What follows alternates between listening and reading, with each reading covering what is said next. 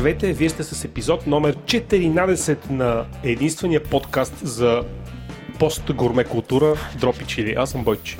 Аз съм Джак, здравейте. Здравейте, много ни е приятно, че ни слушате за 14 път. Така ще бъде, надяваме се, до края на годината. А, в този брой имаме да направим няколко анонса. Единственият най-важен е, че приключихме с събирането на отговори от нашата лятна анкета. Благодарим на всичките 70 и няколко човека, които гласуваха. 70.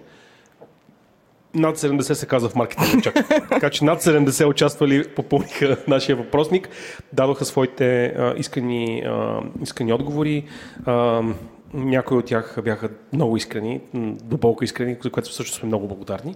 Ще анализираме, ще сумаризираме, ще обобщим и а, ще споделим евентуално какво точно искате. А, това е анонс номер едно. Анонс номер две е, че... Получи обратна връзка за Beyond Meat във Facebook. Точно така.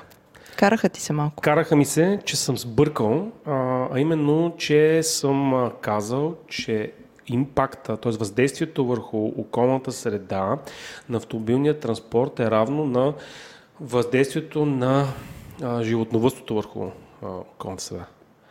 Не съм прав. А, обратната връзка беше от нашия добър приятел Николай Николов, кой, на когото аз държа вино, което още не съм поръчал. Който а, слушал. искаш ли да кажеш до къде стигна с това вино, Бойче? То свърши, защото е от миналата реколта. Чакаме новата. А, скъпи приятели, да. вино няма да има.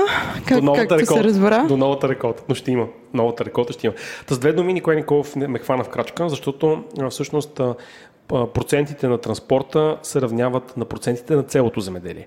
А пък не на, а животновъдството е доста по-малка част от цялото земеделие. Така че, uh, my bad. Но uh, също така получихме друга обратна връзка за Beyond Meat и за немесото. Всъщност получихме доста обратна връзка. В, в чата на Дропи Чили получихме много, много обратна връзка. На мен хората ми се смяха, че не разпознавам месото от немесото. Толкова си мога.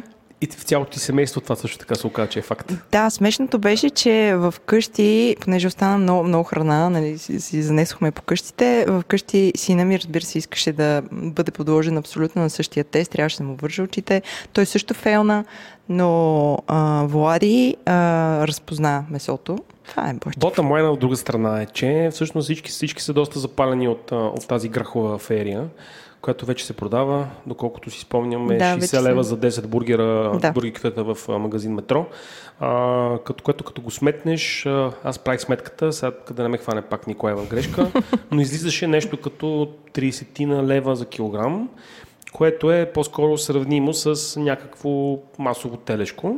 Така че да. по-скоро е доста конкурентна цената, но по друга страна не може да си купите по-малко от 10 бургера.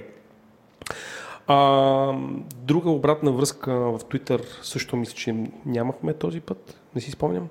Не, нямаме, нямаме някаква нали? значима обратна. А, имахме а, а, популярният радиожурналист Александър Андреев, а, дългогодишен редактор на а, редакцията на Deutsche Welle за България. А, остро ни направи забележка, че трябва да изпитваме уважение към аудиторията си, да използваме език, който да демонстрира това наше уважение, независимо, че записваме подкаст, не радиопиеса и не радиопредаване по националното радио приемаме тази забележка. Аз дълбоко анализирах къде сме сбъркали чак. Според мен е употребата на някои англицизми в речта ни е смутила господин Андреев. От друга страна, от време на време си позволяваме а, възклицания и ономото-поетични а, изрази, които може би смущават радиокомфорта на аудиторията. Например, когато аз кажа нещо в сорта на Джак, познани където не го позна. Ето това не е уважително към аудиторията. Не би го това правил със сигурност няма да е уважително към хората с слушалки, което направи. Не, няма да го правя често, обещавам, но в крайна сметка, в смисъл, регистрирали сме този коментар, взели сме го напълно сериозно. Добре, запетайките да отбелязвам ли по... О, не. Така... Okay. Не. Въпросът е да не използваме повече англицизми. Аз знаеш, че в тази битка от епизод 1 говорим на български и понякога на северо-македонски, но това е друга тема. Северо-македонско девойче, но това е друга тема. Обещах да не говоря това. Добре, следващия ни анонс а, е Не, анонс, с... имаме имейл. имаме имейл от ам, Прочети го. наш фен. М- аз съм го пропустил, се... защото аз толкова... Той е пресен, пресен. Фреши, фреши. А, е, там е работата. мейл е от Снежа А. Сега ще го прочета целия. Не, не е дългичък, но е много готин. Казва, здравейте, Джаки Бойчев, много ми харесва подкаста Дропи Чили. След като слушах епизод за, здравето, за здравите зъби, флори чили, летните коктейли и мишмаш, харесва ми, че сте весели и естествени. Това е към мен повече сигурно. Категорично. А и епизодите се получават много добре като съдържание и продължителност. Епизод с продължителност около един час е идеален за, за темата храна. Ще се радвам, ако има още епизоди за италианската храна, рестора, ресторанти и италиански готвачи. Аз съм голям фен на италианската кухня. И една молба, препоръчайте най-необикновения и чудат ресторант в София като храна и атмосфера, в който човек получава хубаво изживяване. Мисля, че е този ресторант а, с изживяването на тъмно, в който аз не съм бил, но не съм. А, така че не мога да кажа дали, дали наистина а, от към кулинарна гледна точка нещата са файн, но от към изживяване това мисля, че е най, как да кажа, cutting edge за нашия а, консервативно уютен южноевропейски град, mm-hmm. в който основно владее пицата. А, така че, да, смисъл това, мисля, че се каже Тенебрис, мисля, че се казваше, или Телебрис. Не съм много сигурен. Google ник, Джаки? Да, така се казваше. Тенебрис или Телебрис? Те не, с Н. Тенебрис, да, не съм бил, не знам. Да. Но всъщност, нали, там влизаш, тъмно е, пипаш масата, да. докосваш някакви чини и това знам. Казва, че е много впечатляващо на първи път. На втори път а, не било впечатляващо, защото се повтарял десерта. Ама не съм ходил, не знам. Сега не мога да твърда с айде такава увереност. Айде да отидем заедно. Може. Сега на ес, ама, то, то, този есен сезон ни, ни се струпват много за ангажименти. Ще трябва да ходим откриване на преди 10, ще трябва да ходим на тъмно, ще отидем на джаки, за да мога да говорим от първо лице, да кажем дали става десерт. Окей. Okay. Така че да, това може да препоръчам. А иначе от италианска кухня, да, приготвили сме някои интересни италиански акценти в следващите брове. Няма повече да издам, само ви тизвам. А, на български а, дразня. Да. Гаделичка. Да. И последният анонс, преди да се, да се втурнем в броя, е, че всъщност Дропи Чили е подкаст от мрежата на Говори Интернет, в която може да слушате едноимения подкаст Говори Интернет. Може да слушате също така и подкаста на нашите приятели от Транзистор, а също така може да чуете и някои мои волеизлияния в другия подкаст на мрежата, Експлейнерът на Ги. А, може също така да ни подкрепите да, а, под формата на ревюта в iTunes или в Facebook. А, може да ни последвате в а, Twitter на адрес drop-chili да. Така. Може да ни пишете имейли на info at drop-chiwi.com. drop-chiwi.com се нова за това Chiwi е нашият вебсайт, на който може да следите анонси за новите ни предавания. А, там трябва да попълним в тази връзка секцията за нас, защото там пише за нас, за да разберете повече за нас. Ние сме. А, също така може да ни подкрепите с международната платформа за подкрепа на обикновени безделници и артисти Patreon. На адрес drop-chiwi.com има голям мигаш бутон, който пише Стани патрон. Цъкате, влизате и може да изберете чрез интерфейса на платформата Patreon следните възможности. Да ни подкрепите с 1 долар, за което ще сме много благодарни. Да ни подкрепите с 5 долара, това са месечни вноски, при което получавате достъп до един ексклюзивен, уникален, супер таен чат в Софийското Добрютро, където може да говорите с нас директно и да обсъждате неща много преди броя, по време на броя и след броя. А ако подкрепите с 15 долара, ще подкрепите не само нас, но и цялата мрежа от подкасти на Говори Интернет, а ако ни подкрепите с 50 долара. Е, това е чудото. Тогава първо ние ще казваме името ви в началото, в средата и в края на подкаста. Джак ще ми направи бомбони. Сега е направил един специален спесимен с а, лукум сузо. Ще го опитам, ако става, това може да, да, да, да, го, да, го, да го наречем, че е спесимена за 50 доларовия ни, ни патрон. Ще се случат страхотни неща. Не просто ще ви благодарим. Ще помолим подкастите от мрежата също да ви споменават. Може да запишем и песен, но не в стила на новият ни век. Стига, Ето стига, Бойче. Близо е. Няма да е песен. Тази песен няма да я записваме. Ще запишем по-хубава песен, в която ще възпееме вашата, вашата, вашия такт. Тъй. А, ами това е като че ли... А, имах, имах и Фейсбук, каза го, да. Ами това е като че ли по сервиз на техническата информация. Да се втурваме напред в броя, чиято тема ще кажем не, веднага. Не се втурваме не се директно втурваме. в броя. А, ще направим малко от вратата за краката като миналия брой.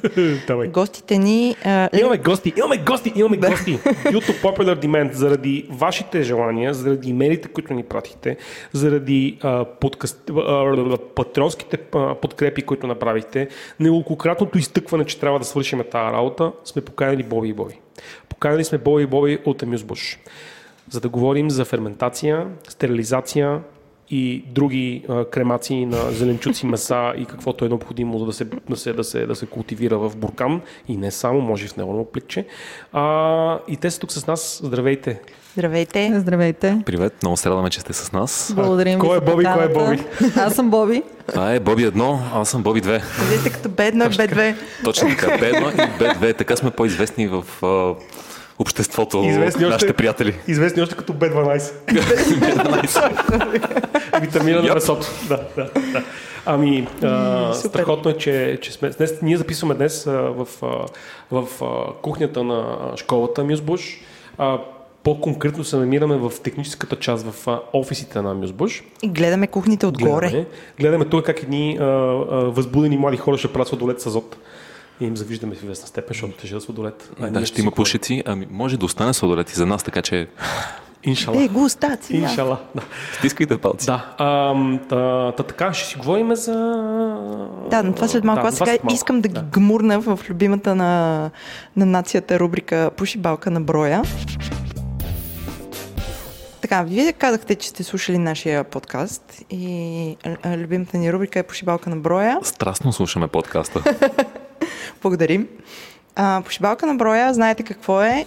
Ако дайте нещо ваше любимо, м- уред, приспособление, което ползвате в кухнята и ви е много любимо, смятате, че е полезно, или сте си го купили с супер много хъс, ползвали сте го точно един път и то отлежава някъде. За нас лично, аз мисля, че не мога да, да кажа, че имаме подобен уред. А, мога да кажа един от уредите, който според мен е нещо подобно и това е хлебопекарна. Ага. Домашната хлебопекарна е нещо точно такова според мен, а, тъй като а, тъй като обикновено а, тъй като обикновено си купуваме хлебопекарна, правим хляб един-два пъти в нея и след това я слагаме в някой шкаф Да. и тя отлежава хубаво, тъй като не може да направи хубава коричка на хляба. Аз лично не обичам хляба от хлебопекарна, предпочитам да си го пека във фурната. Така че това е един от уредите за мен, поне. Имате ли любима марка? Хлебопекарна, която да седи в, а, в шкафа, да. нямаме. не сме стигнали до този момент. Не знам на Бояна кой е любимия Инструмент. такъв Да. инструмент. Ами, ножа. Ножа, ка- казвам ножа, защото много хора нямат хубави ножове в къщи, нямат хубави дъски, а пък това е нещо абсолютно Така. задължително, Кажи, за да могат кои да са- готвят. Кой е ножът? Марка? Кой е ножът? Марка. Правим реклами. Да, Правим, винаги да, правим да. реклами. Оф, аз нямам нищо против да рекламирам марката. Ние Не не ми сме регулирани от СЕМ. Да, магазините. Да. Ами, моя, моя нож, моя персонален нож е ножа на Джейми. Не личния му нож. Нали, Н- но- За съжаление, да, не е подписан от него лично, но шефски нож е острие 20-22 см. 22 сантиметра. 22 см, тежък, сам реже, аз обичам тежки ножове, вършат наистина сами работата. Даже не го държи, сам реже. Може ли да се купи в България? Да, има го по моловете, по магазините и е на доста прилична цена, 100 лева някъде, Той което... Как, как се казва? Ш- Джеймис Найф, така се казва. Еми, те, той си има линия, марка, там Аха. всякакви Да, джунджури за кухнята и ножовете са много прилични и цената от 100 лева за, за такова качество нож е доста приемлива, защото, да ви призная, съм си харесала едни ножове, мисля, че в Германия ги предлагат. Несмук е марката, Несмук.d е сайта. Най-ефтиният нож е 500 евро. А, най-скъпия е 5000. А, и там са с едни слоеве стомана, ковани лично от някакви японци. А, може да си избираш дръжката от какво дърво да е. Пък Това пише, много че... ще хареса на, на нашата аудитория. Нали? А, Там трябва той да е е много толкова красив то нож. Но Той не е зарязан, да си го сложите Да си го в гледа. рамка и да си го Според мен е ножа за 5000 евро си го купуваш при първата звезда Мишлен. И А, просто с него да. разрязваш звездата торта. аз бих дала 500 евро за нож, защото все Да. пак е нещо, което използвам често в професията си. Си заслужава да инвестирам, но не съм го хващала никога в ръка. Пък най- най-важното нещо за един нож е да ви бъде удобен Да. в ръката. Искам първо да го пипна, така че някой ден, ако го видя някъде, ще го хвана. И ако реша, си го поръчам. А, аз имам един такъв въпрос страничен за, за ножовете. Как го точиш? Някакво специално точило или нормално всяко точило става? По принцип Боби е тук експерта по точене и си поръча камъни, четири едрини, пък не знам си. Чели ли сте Тери Прачет? Аз не съм. Време е да поправиш тази грешка. Да. Значи смърт си точи косата с а, различни ядрени камъни, не знам си какво, минава най-накрая с копринен плат а, точи и най-последното заточване, за да е съвършено остре, е на първия слънчев лъч. Майко. Та горе-долу, да, и ние така си точиме ножовете. Ставаш Имам- три, пиеш едно кафе. Точно. Не, всъщност хубавите, нашите лични ножове точиме, аз точно на ръка обикновено. Имам а, наистина камъни, които са с а, различна едрина на зърното, от 300 до 3000. А какъв тип камък? а, А, камъни, които са за мокро точене. Или с минерално олио обикновено. А те какъв тип камък? За смисъл не са гранит? Не, те са изкуствени за нещастие. Аха. Хубавите японски камъни, естествени камъни са безумно скъпи. Да, И окей. не мога да си позволя. Тоест това е камък. специ- специален Но камък за точен. Това са специфични Той- камъни. те не за бяха точене. ефтини. Мисля, че се казваха Токио беше марката и отново е немска, нищо, че се казва Токио. Четири камъка, сравнително нефтино, нещо, нещо от сорта отново на стотина евро, с а, стойка. И сравнително едро, като, е, ефтино, като си има предвид, че това е инструмент, ножен инструмент, който ползваме всеки ден и по много.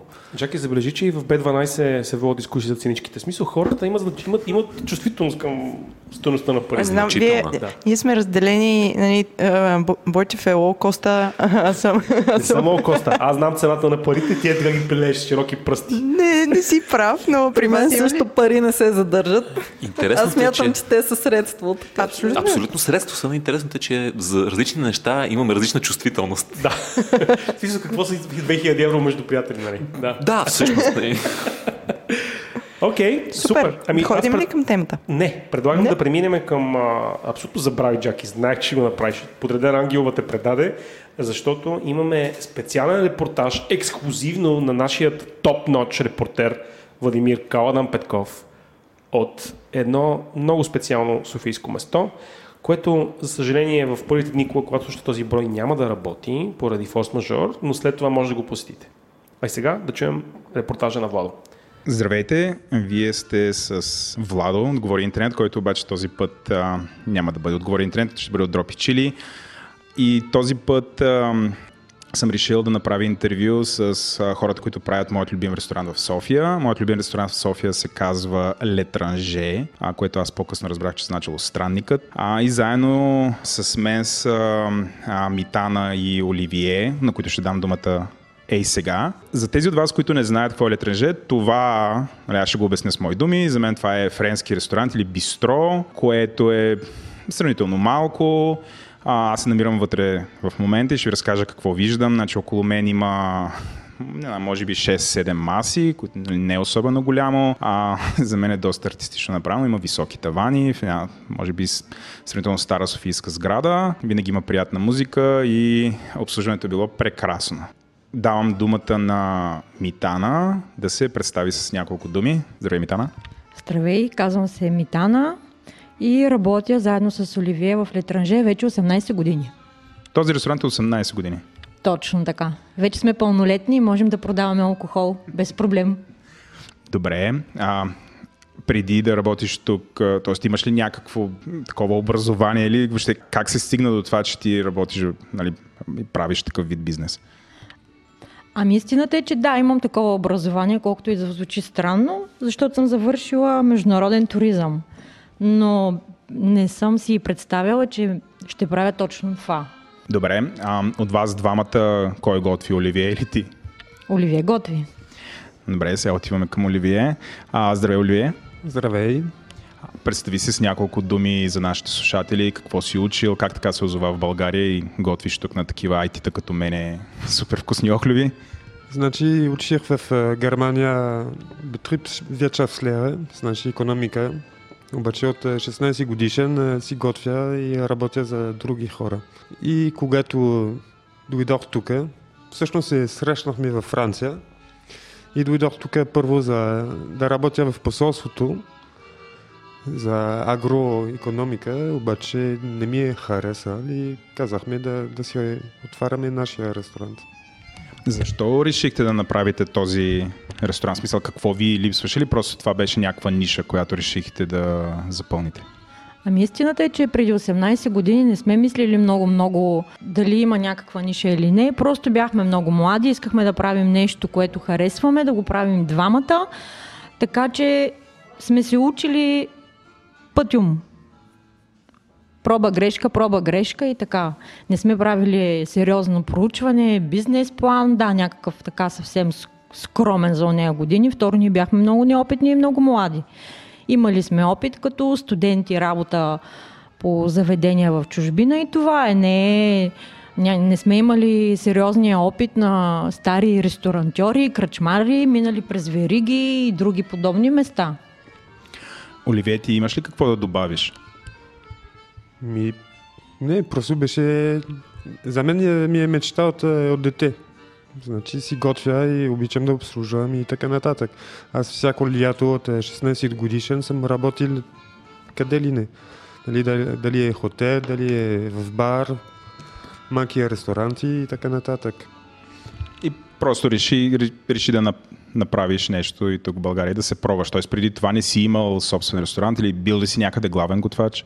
Не, не. И все още не съм главен готвач, защото не съм главен готвач. И Просто нямаше, нямахме време на 25 години, нямахме време да имаме бизнес и така нататък. И даже почнахме този бизнес нали, с семейни фондове, да кажем, защото банките не искаха да ни дадат каквото да е, щом нямахме оборот. Ама без да имаш бизнес не можеш да имаш оборот и така нататък. Аз правилно ли определих заведението, че това е като типично френско бистро, ама в София? Митана? Ами, честно казано, аз не обичам, когато ни слагат етикети, нещо типично. Това е по-скоро един мал, едно малко семейно бистро. Да, френско заради кухнята, защото все пак тя е предопределяща, но не сме, никога не сме търсили да, да изглеждаме по някакъв начин типично. Не сме гонили, разбираш ли, сега ще сложим ето такива мебели, за да изглежда по-френско. Т.е. направили сме го така, както на нас ни харесва, така както бихме искали нашите гости да се чувстват приятно тук явно по някакъв начин все пак сме, сме направили така, че наистина да напомня на, на публиката за Франция, но наистина не е било, не е било търсен ефект. Добре, а, споменахме, че това е френски ресторант, защото има френска кухня. Каква е кухнята? Т.е. на какво могат да се насладят нашите слушатели, ако дойдат, то какво могат да опитат? Оливие? Значи аз, мое любимо месо е патицата. Значи патки от е, воденички до дроб с е, филета, с бонфилета и така нататък. Пастети също. Това е основното, нали? Това ми е любимото с десертите. Ама десертите след това е друга работа. Добре, тук а, могат също да опитат моето любимо нещо, което са охлюви. Аз мисля, че не са много местата в София, където можеш да ядеш читави охлюви. Ами, охловите си е доста трудна работа да, да се правят, доста гнусна даже, обаче са много вкусни. Това е с масло, естествено, навсякъде в франската кухня има масло, сметана и алкохол.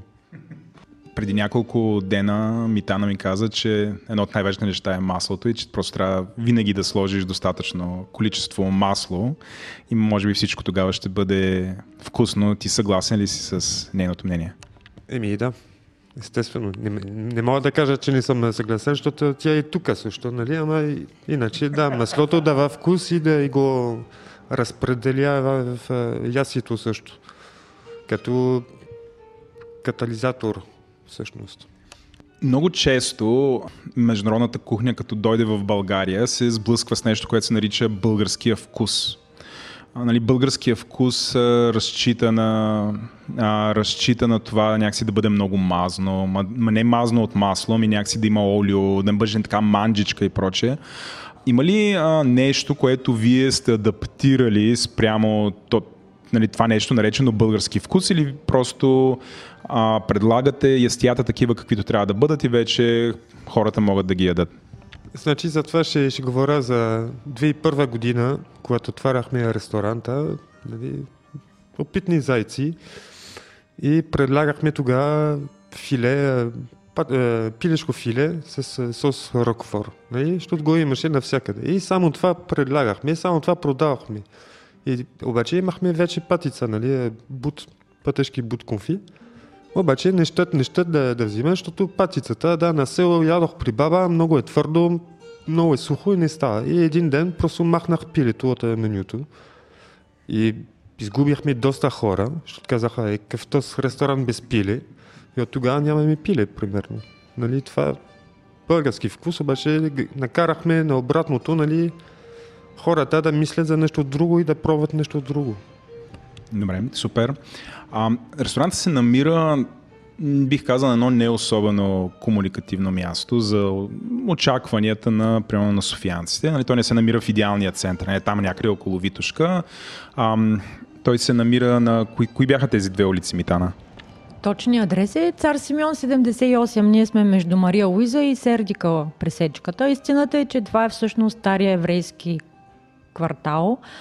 А, съвсем а, точно точно тук са синегогата, джамията, света неделя. Да, не сме, може би, на най... Не, може би, не сме в... Умишлено не сме в най-комерциалната търговска част на София, по простата причина, че ние не търсим случайно минаващия клиент. За, през тези години сме успели да, да създадем една страхотна лоялна клиентела, и за нас е важно гостите, които идват при нас, да идват а, заради кухнята, мястото, а не защото а, ще седнат тук, някой ще ги види, че са тук, че са на някакво модерно място. Когато започнахме преди 18 години, две години бяхме в докторска градина на Сен Златаров. Много, много хора не знаят, може би твоите слушатели, защото са млади, по-млади от нас най-малкото. Да, там може би е малко по-хай, по-аристократично, но така се случиха нещата с собствениците там на помещението, че трябваше да го напуснем и то много бързо. И търсейки място, къде да се преместим, разхождайки се из София, всъщност тук ни привлече най-напред фасадата и до грамата на помещението. Може да звучи наистина смешно, но е точно така. И съвсем случайно свързахме се с собствениците, взехме мястото и вече 16 години, 17 сме тук. Да, и не е лесно, защото има, е имало моменти, особено когато беше кризата с бежанците и така нататък. В България изключително кофти се включват медиите в такива моменти и доста негативно м- представят нещата. Самия ти също работиш в този район и знаеш, че е един прекрасен, спокоен квартал, но може би имахме така въпрос на време, опоритост от наша страна да, да докажем на хората, че тук не е страшно, тук е хубаво, интересно и най-малкото има някаква история, има дух самия квартал, улиците. Дори съседът от среща понякога се шегува и казва, все пак тук е портата на Сердика, от тук е тръгнала София. А, казва, тук преди много години се кръстосвали саби, което не е така. Поне за нас това е важно. Може би не е най-комерциалният подход, който, но пък ние държим на това. Да, аз мога да потвърдя, че аз от 8 години работя тук, не съм имал никакъв проблем и в интерес на истината, особено с нали, така начините бежанци, защото нали, въобще иммигранти не сме имали никакви проблеми, нито нали, аз съм с 130 кг, вече 124 кг мъж, стопих се, защото ям правилно от стековете на Оливие. Но а, не сме имали а, никога проблеми с, с района. А, и, сега имам следния въпрос към Оливие. Връщам малко обратно топката към храната. А, в България има това клише. То нали, не е българско, че нали, френска кухня, това означава нали, много интересна кухня, която задължително трябва да бъде комбинирана с вино а, в този подкаст не казват вино, казват вино по стар шопски а, диалект. Но а, това, което ми е направило впечатление, е, че тук а, никога аз не съм усещал някакъв, а, нали, нали, някаква претенция или натиск, като си поръчам някакво ястие, примерно митана, да каже, о, това задължително сега трябва да го опиташ с еди кое си вино. Откъде идва всъщност а, това клише към френската кухня, че някакси задължително всяко ястие с точно определено вино трябва да бъде комбинирано някакси за да а, бъде преживяването правилно? Или има ли, има ли нещо вярно в това? Или просто може един човек да дойде тук, да си издаде един стек с Кока-Кола и живота да продължи? Оливия. Значи това не е въпрос към нашия, нашия ресторант, ама към нали, клишето и имиджа на, на класните ресторанти, където има един човек, дето, това му е работата, нали, да предлага вино, точното вино за точното ястие. Обаче никой не казва, че с водата няма, не може да се яде. Нали? Просто с виното може да се създава още нещо повече. Ама това е въпрос на, на вкус и на, на избор.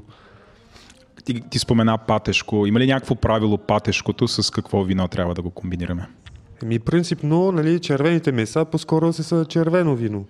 Това нали, класическото. Ти имаш ли си любимо вино за определен вид а, ястия с патешко? Лично не. Няма такова. Няма. Добре. А, сега, минаваме към по-провокативните въпроси. Този, този ми е любимия. Всъщност цялата, цялата тази среща е заради този въпрос. И въпросът е, кога според вас в България ще има ресторант с звезда Мишлен? Митана, аз знам, че ти така рейджваш по този въпрос. Ами, с риск да разочаровам аудиторията, аз лично не смятам, че скоро ще има такъв. Не защото не отговаря някакво място в България на критериите на Мишлен. Истината е доста по, по-различна. Гид Мишлен, все пак историята на Гид Мишлен тръгва от производството от завода за гуми Мишлен и така нататък. Така че тук нещата са много тясно свързани. България е много малка, изключително малък пазар и за съжаление аз мисля, че ние не сме интересни в чисто комерциален аспект за Гид Мишлен. Наистина, ако погледнете наскоро по време на София Филмфест гледа, можа, гледахме филм, свързан документален именно с Гид Мишлен и там се обясняваше точно това. Защо, например, са се отеглили от Австрия, точно поради такива чисто търговски причини, например. Преди имало там Мишлен, сега няма. Дори имаше интервю с собственици на такъв ресторант, които бяха изключително разочаровани и дори а, им беше много трудно вече да се справят, защото Мишлен в един период от време им е, е допринесъл да работят много добре и в момента, в който те се оттеглят, а, нещата се променят драстично. Второ, нещата около, около Мишлен са така доста размити. Например, да вземем един Тайланд. Не знам дали сте чували, в Тайланд има един от, едно от местата, които има, да речем, една звезда Мишлен, едно много малко ресторанче, изключително така скромно, в където една дама готви и прави един омлет с раци. Да, за който не го е гледал това, може да види а, в Netflix има един а, сериал, който е за, за уличната кухня и там е показва тази дама, тя е една баба, а, която има една звезда Мишлен, да. мисля, че има. Именно, точно така. И тук вече идва въпроса, а, добре, нали, в това, колкото и да е вкусно това място, все пак си остава едно много скромно стритфуд заведение. Един собственик на една звезда Мишлен във Франция, а, например, той не е поставен по никакъв начин на, на пред същ, същи, едни и същи предизвикателства по проста причина, че той е инвестирал много повече в посуда, в интериор, в винена листа и в какво ли не. И в един момент се оказва, че видиш ли, ако ти правиш един много як омлет с а, рак в Тайланд, също може да имаш една звезда Мишлен. Така че, но в момента Тайланд е изключително популярна дестинация и въобще Азия, така че нещата не опират само до това колко вкусно готвиш, какво предлагаш и така нататък. А, Оливие, ти имаш ли какво да добавиш? Аз имам такъв провокативен въпрос. Не ти ли е гадно, че Мишлен никой няма да дойдат и да ти дадат, примерно, е, поне една звезда Мишлен? А според мен ние не я заслужаваме първо и второ, а, не, просто, просто така е. Такъв е живота. Мен не ми трябват звезди, мен ми трябват клиенти. Това е.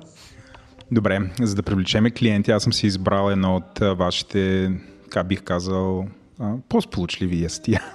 така нареченото а, лавандулово брюле. А, искам да те помоля да разкажеш как а, вие приготвяте лавандулово брюле а, от до. Значи първо да обяснявам за лавандуловото брюле, че го лансирахме от преди 10-12 години горе-долу. И че началото никой не, не го искаше, не го ядеше и го черпяхме наляво надясно, много вкусно, много вкусно, обаче не си го поръчват.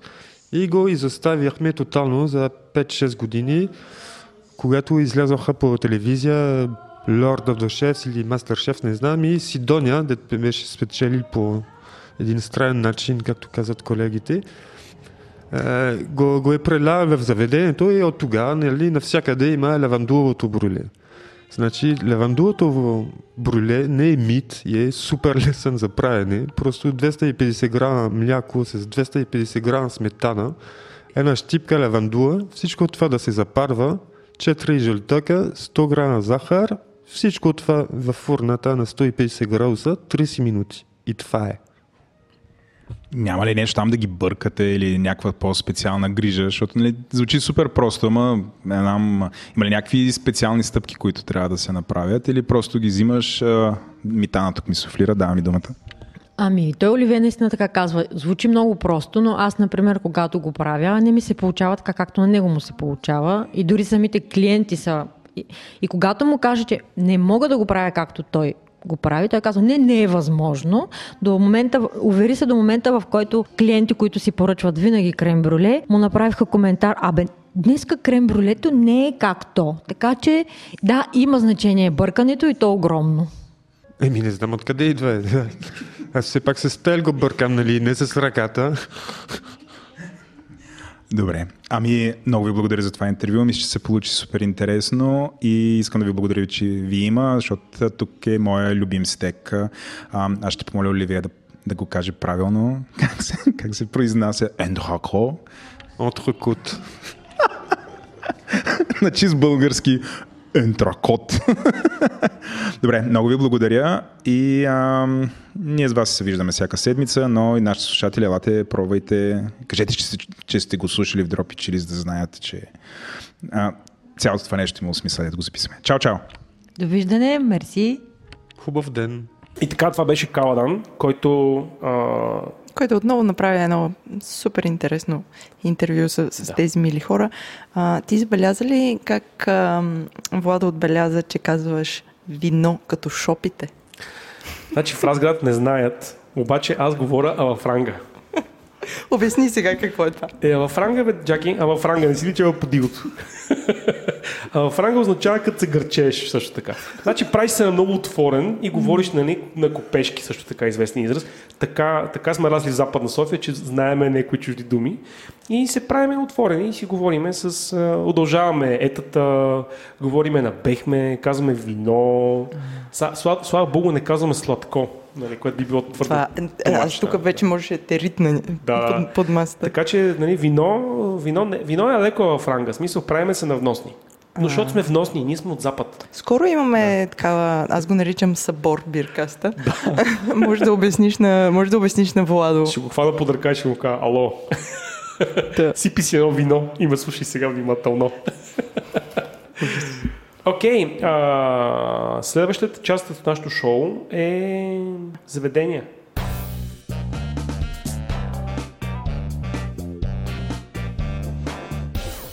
От няколко броя не бяхме ходили на някой специален ресторант, поради ред причини. Лято е, беше много горещо, влажно, не ни се ходеше навън. Седяхме си вкъщи, дробяхме си дроп, а, ядяхме домашни домати, тъпенарата от майката на Джаки и така нататък. Обаче на ми се случи чудото на вакансията и аз се озовах в китната Алпийска република Словения за която приятеля на шоуто Иван ме попита, че сърдечно ти доброволно ли отиде на разходка Да, аз много Словения? се забавлих на този Да. въпрос. Аз абсолютно доброволно посетих а, този алпийски рай на бетона, а, щастието и благоденствието, а, където обиколих държавата. Трябва да кажа, че като цяло а, в кулинарен смисъл това е една зона, която спокойно може да препуснете, разбира се, защото а, там се сблъскват а, Значи, от една страна, като четеш такива ревюта, много е характерно, може да познаеш кое едно място е, наистина има някакъв, някакво отражение върху световната храна. Дали ще назоват поредица от местния стия. Значи в пиар материалите за словенската гастрономия се обяснява, че те са изключително талантливи да готвят всякаква кухня. Сега, има няколко неща, които се готвят в Словения. Единият е кеза крайнер или а, крански вурст или крем с пълен с сирене, а, който аз Словения не си причиних, тъй като съм го ял в Австрия, знам много за какво става въпрос. Мазен крем с сирене. А, сега Словения се сблъскват от една страна... как, как слагат това сирене? Не Как, си- как изглежда това? Ти не си ляла кремвирши и сачи. Те имаха цяла серия от такива кремвирши. Джаки, къде живееш? Стола дроп и стая. и с това телешко. Добре, окей, визуализирах си нещо, Кеза, добре. Кеза, крайнер е, е вурст, който по средата има парче сирене. Такъв жълто сирене, което се топи, като го печеш на грила. И Окей. по принцип е едно, един триумф на холестерола, мазно, сочно. По принцип, ако е добър кеза крайнер, е, е много хубава наденица. Проблемът с всички наденици в наши дни, особено в, а, публичната гастрономия, че често попадаш на индустриален продукт. Така че mm-hmm. това не си го причиних. А, сега аз обиколих държавата, бях и на север в Алпите, бях и на юг на морето, бях и по средата в а, долината на река Випава. А, значи на север храната по-скоро за мен не ставаше, по-скоро всех няколко гради. А, причината е, че там е по-силно австрийското влияние. Като следствие, там си се служава да се сладки неща.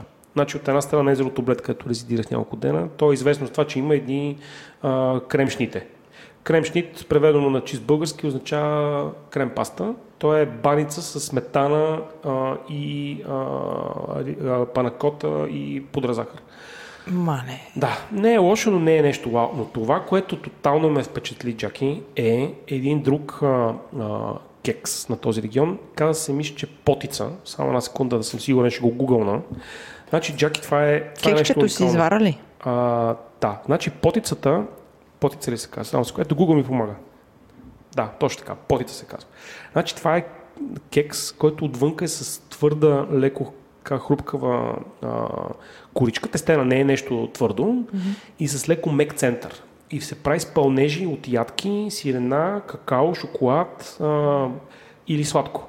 Аз опитах а, с шанфастък и опитах с а, а, извара, а, какао и а, мисля, че бяха сини сливи. Добре, добре се постарал с опитването. Да, беше много приятно, заслужавах го. Така, заслужава го. Тук тази жиритнах една, чат, една, една масичка леко така да изтрака в моят, моят гняв, в който искам да защитя опита си да опитам потицата. Значи това е жесток кекс. А, искам да си сготвя вкъщи такъв. Даже бих коражил нашите приятели от B12 да, а, да сготвят такъв. Жестоко вкусно. В смисъл толкова толкова сочно и крехко. Това беше, аз по принцип кекс обичам, ама с гузна съвест го ядам, да. то го ядох с огромно удоволствие. така, това е за севера. Forget севера. Севера има кекс. На юг по морето италианска история. Значи бях в една пицария, която се казваше Пица Дел Мондо или нещо от сорта, която беше фашкана с италианци, тъй като нали, Словенското море, за тези, които не се ориентират по география, се намина нещо като на 19 км от Италия, от mm-hmm. Триест и така нататък. И си викам, добре, защо идват всички италианци да пица, пица в тази пицария? Наистина пицата беше жестока. Обаче храната като цяло е а, италианска по морето. Долу, mm-hmm. нали, пържени риби, пици, паста и така нататък. Истинската сензация, Джаки, беше по средата. Ходихме в, а, ходихме в долината на река Випава, където си признавам, че аз използвах помощ от приятел и част от а, а, инсайдерските а, подсказки на моето минало на пиар журналист в автомобилната сфера и се озовахме в ресторант Маджерия, който е на един а, гражданин, който се казва Матей, сега ще кажа фамилията, защото не си спомням точно. А, то не е точно ресторант. Значи то е а, Матей Томажич. То е едно, то е една бивша, една бивша ферма, един бивш хангар, не хангар, как се каже това, което за животните. Обор. Един mm-hmm. обор, който в момента е преустроен и е направен на ресторант, който има огромна, огромна около 2 декара градинка, където си гледат зеленчуци, билки и всякакви такива неща. Под градината е изкопан голям изкоп, на който е направен хотелски етаж. Mm-hmm. Тоест, ти когато ходиш да си легнеш, седиш по една стълбичка долу и лежиш в под, под градината, всичко е вентилирано, климатизирано, няма проблем. Така, и въпросното място, а, въпросният господин Томажич, а, който е и популярен се оказва словенски готвач, а, предлага гурме вечеря която може да бъде многостепенна или поединично поръчана. Няма звезда Мишлен, защото mm-hmm. в тази част на, на света Мишлен тестерите не да. ходят по някакви техни си причини. А, тази а ти как го намери това място? Знаех за него. Mm-hmm. Знаех за него и отидохме на романтичен, романтична вечеря. Mm-hmm. И беше наистина страхотно, защото това си беше истински топ ресторант а, с а, подходящото вино, което ти, вино, което ти предлагат към съответното ястие, т.е. към стартера, към основното, към дезерта. А, пих а, уникално, уникално словенско вино, което е а, автохонен сорт, който не може да поръчаш на друго място. Сорт се казва зелен. Не зелен, защото ако кажете нещо с ударение на пръчка в Словения, ви гледат леко като някакъв клет югославянин. Значи в първа всичка са сърбите, словенците mm-hmm. напевно говорят зелен. А, много интересно, интересно свежо а, бяло вино. А, пих интересен копаш между зелен а, пинело, което би трябвало да е пино, но не съм убеден, това не го проверих. така че съм склонен да приема всякаква критика за че не съм познал какво е пинело, но между а, зелен, а, рубела и рубела и, а, и, и, и, и пинело. Рубелата всъщност е, е, е, е, е сорт бяло грозде, който се гледа в големи мащаби в тази част на Европа, а, както има в Азията. Също много добър, добър вариант. Сега доказаха, че, нищо, че с червеното вино нещата там май не се получават по тия алпийски склонове, защото някакъв червен копаш ми предложиха между а, Каберне, а, Барбера и Марло, а, което не беше никак лошо, не ме разбира и погрешно. А, Но... Еми, защо да си поръчаш червен, словенско червено, като можеш да си купиш добро червено италианско? То тип, то тип а, противоречие в живота. Нашите гости нещо искат Боби? да кажат. Много е студено. За, за, да, за да. червени вина е студено. Не, не беше гадно, повярвай ми, но в смисъл копаш означава, че няма сложно грозде, означава, че технолога се е мъчил.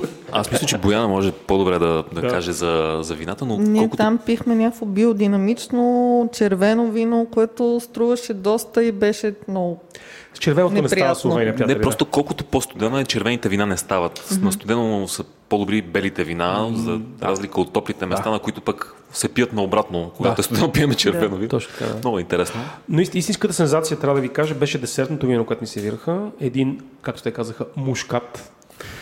Значи това е най- хубавото десертно вино, което съм пил в историята на моят кратък живот, защото то просто не беше твърде сладко. Mm-hmm. То просто беше добре винифицирано, както ми обясниха, късен октомври брано, ръчно мачкано с, с, песен, с, пети, с петички. Страхотно. Крачно мачкано. Крачно, ръчно, да, така. Но, а, да. Та, Маджирият е място, което ви препоръчвам да посетите. Доколкото знам, а, значи, м- м- Матей, който по принцип работи наравно с, заедно със своите служители този път не можа да ми обърна толкова внимание, защото аз бях с семейството си с малко дете. Малкото дете не е го задачава, той към бебетата е учтив, но не е твърде пред разполагащ. При предишната ни среща, когато бях в, в компанията на, на сосни пияници, много повече неща разказа. Значи той беше казал, че българи там рядко ходят. Ако са ходили, му бяха поръчали вино от, не от Карнобата, от тази другата изба, от Пещера. И аз такъв, Минко Братърс. И това май също се е, е, е кардобат. И аз такъв му казах, ми може би имам по-добри примери в, българската, българското винопроизводство. 100%. Да. А, като цяло там е фрашкано с италианци и австрийци, обаче вие може да идете. Ценичките са по-скоро като за читав 3 до 4 звезден хотел. тоест заслужава си за романтичен уикенд или романтична разходка. А, предупреждавам ви, че до края на годината няма много свободни стаи. Аз понеже проверявах дали може да отидем пак. Не можете. А, като другата особеност, че това място работи само четвъртък, петък, събота и неделя до обяд. Тъй като човек е построил комунизъма, понеделник, вторник, си работи в градината и така. А, той не гледа гроздето си, значи аз се бях подвел, че той има собствено грозде. Не, то е място, то е ресторант, който продава а, продукцията на а, останалите местни производители от долината Випава. Долината Випава е разкошно място за всеки, който иска да пие хубаво вино, иска да, изпита, да опита нещо ново, което така не, че не би могло да си купи в региона, защото те произвеждат къси серии и не могат да стигнат до бурските mm-hmm. търговци. А, и така, и всъщност другото, което е много симпатично, а, че може да си купите а, и за вкъщи, има огромен склад, ние, поради факта, че не бехме с личния си автомобил с рентакар и ръчен багаж в самолета, не си купихме два кашона вино, но вие може да го направите, ако отидете. А, също така не продават... на хората, моля. Нищо не обещавам, те сами трябва да свършат тази работа, аз тук не съм замесен. така. А, и другото, което е много съществено е, че може да си купите домашно приготвен конфитюр, който ние опитахме на закуска. Значи имаше 8 вида конфитюр. Искам ви кажа, че в един момент се хванах как дегустирам 6 вид който с домашно приготвения хляб, аз поне бой би изпитал а, оргазъм, а, мажех с домашно приготвеното масло и а, черешите с мащерка, а, следваха портокалово сладко, а, от, а, пробвах смокини, които бяха убийствени, а, малини, боровинки. Ти донесли ли ми от това сладко? Аз нали ти поръчах? Не, ти сладко не ми поръча. Ти ми поръча пръшки. Аз че ти поръчах пръшки, поръчах ти, обаче ти казах донеси интересно сладко, което да мога да завърв бомбони. А, значи ти донесъл това сладко. Просто не... Значи аз съм донесъл сладко, само това да кажа. Ама да се разреме след шоуто, да няма обидени. Айде по мъжки след това. По мъжки, да. А, аз между другото, Бъчев, като те слушах и направо почна да се дава в слюнки, въпреки че тук има домати на масата, Да, да. сирене, вино и защо. Е, е, така е, така сме е всеки подготвени. път. Е, така е всеки път, да. Почнах така. Бобита, тая маджерия е топ. Въобще цялата долина на Випава е си заслужава. Там е фрашкано с малки винарни. Аз просто нали, як си бях с хендикеп, нали, бебе, което чака малко да порасна, за да го правим повече, по- по-интензивно, защото те го много му харесва да пътува. Да не стане като във вица, едно малко на детето, нали, нищо няма да му стане. Ай сега. но, Не, аз да питам. но, но истината е, че там е фрашкано с жестоки, жестоки винарни. Хората продават, много са любезни. Тая част на Словения ми хареса най-много. Не знам защо. Са, Заради виното знаеш, ще да е. знаеш ли сега какво ще стане? Знаеш, а, Влади колко много обича да пътува. Ще ще чуят с Филип в този подкаст. И мога ти кажа, че следващия път в календара вече ще имам... Ма идете. Значи. Словения, Словения си струва супер много да си иде, нали, особено с кола. Ние не ходихме с кола, защото просто на малкия му става лошо. И mm-hmm. мисля, не че му става лошо, той много обича да пътува, просто повторява на третия час. Да. А той е на 9 часа. Значи вие, ваша, вашата, вашата фамилия, понеже детето вече е в а, така почти тинейджерска възраст, те абсолютно готови да се качите на нисанката и да отидете 9 часа е пътя без Рамазан. Ако има Рамазан, добавяш 2 часа. Ма вие, както гледа Рамазана свърши, така че ще го пропуснете това, това, това преследение на народите. Бъди Отивате- сигурен, че вече го планират. да, отивате до долината на Дивипава, бум-бам. Ходихме в Любляна, където също, между другото, има интересни неща. Градът е доста космополитен, въпреки че е 300 000 човека.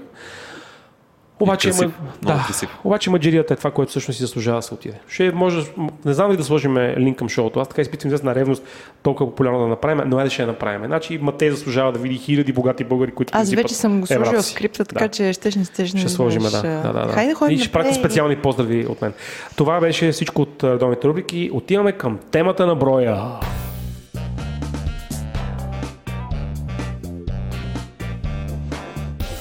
Джаки, давам ти думата, аз до сега говорих, не мога повече. Темата на броя ще си говорим за консервиране, стерилизация, ферментация на храни, напитки и какво ли не. А, плюс а, замразяване на, на храни, какво да замразяваме, какво да не замразяваме, как да го замразяваме, има ли правила, колко време да стои замразявано. А, както а, не особено често правим, когато си измислим някаква тема, имаме си сигурни гости и а, пускаме темата в нашия чат канал на Дропичили и хората задават въпроси. Освен това, темата за ферментация и стерилизация а, от много време хората ни побутват така, нали, направете за това, направете за тази тема, защото ни е интересна. Има страшно много хора в а, а, обществото на, а, на чата на Говори Интернет, хората, които, хора, които експериментират с, с а, ферментация. Наскоро, даже миналия брой, а, нали, един наш приятел Music for the Win, а, така, а, беше оставил аудиобележка, където си е направил а, ферментирана, ферментирала напитка от а, корина на нас. Тя си имаше име, но аз го забравих в момента. А, а, хавайски коктейл беше, това си спомням. Да. А, беше Което така... аз а, реших, че е с анасон. Да, точно така. Да. А, Но също беше. Да, на нас. беше така нелюбезен да не ни почерпи. Да, между другото. Иначе много активно момче като цяло. Аз имам добро впечатление от него. Не е като приятел на шоуто Майки, който ми даде баничка. Да, о- общо взето много ни е смешен живота, откакто има този подкаст. Хората нон-стоп ни дават някакви неща а, да, опитваме. да опитваме. а, Още не сме опитали от специалното, специалният шоколадов крем на а, приятелката на Сабина, защото така че загубихме семпла, трябва да вземем втори, пък да, ще се обадиме. Да. Ужас, ужас. Понякога си излагаме, да. Да. Anyway, м- събрали сме някакви въпроси. Първо предлагам да започнем с а, въпросите а, на някои хора, които задаваха много и различни въпроси и след това по-общи, които ние сме записали или сме извадили а, от някакви разговори. Започваме с моя любим герой Митко Нинджа, а, който м- много се интересува от това. Той си има градина, отглежда зеленчуци, Село Кадиево, Бургаско. точно така. И, а, и се чуди какво да прави продукцията, защото а, той вижда, че нали, ще излезне много реколта, обаче не му се занимава да вари буркани. И а, иска да съхранява обаче тази, а, цялата тази продукция. Зелен боб, а, зрял боб. Тиквички. Тиквички. Тиквички. Значи, на, от Митко Нинч знаем, че тиквичките растат като зайците. Тиквички да искате. Тиквички да искате. Да, и неговия въпрос е, кой е най-добрият начин за хранение на тези неща, които той си произвежда, без да вари буркани? Дали е стерилизация, дали е ферментация, и дали е фризера? Какво казвате вие? Аз лично не съм голям фен на фризера. Особено за, зелен... изобщо за неща, които съдържат много вода. Mm-hmm. А пък всичко, което готвиме, съдържа много вода. Всички продукти съдържат вода. А, дали ще са зеленчуци, дали ще са плодове, дали ще е месо. И затова предпочитам, ако може, да не замразявам. Особено mm-hmm. много. А, най-добрият вариант е, според мен, е стерилизацията в случая. В а, добре измито, измито буркани, Човека каза без буркани. без буркани. без буркани е то е окей с бурканите, но да, да, да не вари. Както, Да не слага нали... спиринчета, да, не Да. ги, да не ги прави на консерви. Има някои продукти, просто, които изискват аспиринче, като зеления боб, например, защото иначе гърми, тъй като той отделя много въглероден диоксид, като се затвори в буркана. Сега, за, всичките всички, които, бобови. за всички, които не знаете, Боян е химик. И няма как да не сложиш аспиринче. Доматите обаче са много киселини. Там ние ги затваряме в буркани само Домати, с малко щипка сол. сол и се върят 10 минути, просто колкото да смукне капака, да стане вакуум mm-hmm. Но бобовите са, трябва, трябва си труд да Аз имам един фундаментален въпрос, преди да влизаме толкова детал. Вие колко, как, са- а, а, правите ли си консерви, които да използвате последствия в, в а, школата, в готвенето? Да, туршизирана и бурканизация. Физирана и бурканизация, да. Аз ще започна от по-далече. Едно време като малък ми беше много смешно, когато баба ми правеше буркани. Изобщо като се почнеше а, млени домати. Казваше ли си тази жена как си боб. губи времето? Да, да, да. Печени чушки.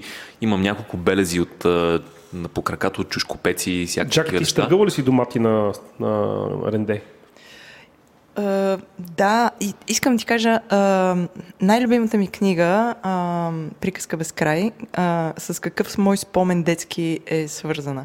Тази книга я прочетох за един уикенд, когато а, майка ми и баба ми ме сложиха на, буркан, на балкона до два чушкопека. Yeah. Два дни, Бойчев, аз това правих. Аз имам спомен от Чушкопека, как слушам бача Берое Етър на балкона по хоризонт а, и, и така. И пека чушки, и пътладжани. Аз, между другото, един от любимите ми подаръци, който някога са ми правили е а, чушкопек Мерцедес. А, така. За три чушки. Тройка. Това беше когато а, се занимавах с Ротари, с Rotaract на време, когато бях президент на София Rotaract International. Там ми беше а, чертиращия подарък, нали, на, на, когато станах президент на клуба, ми подариха чушкопек. Да Явно са знаели хората, да, че в един момент ще се занимавам, но наистина като, като малък ми беше много смешно. А, Малък, малък, нали, все пак аз не съм чак толкова голям, нали, слава богу.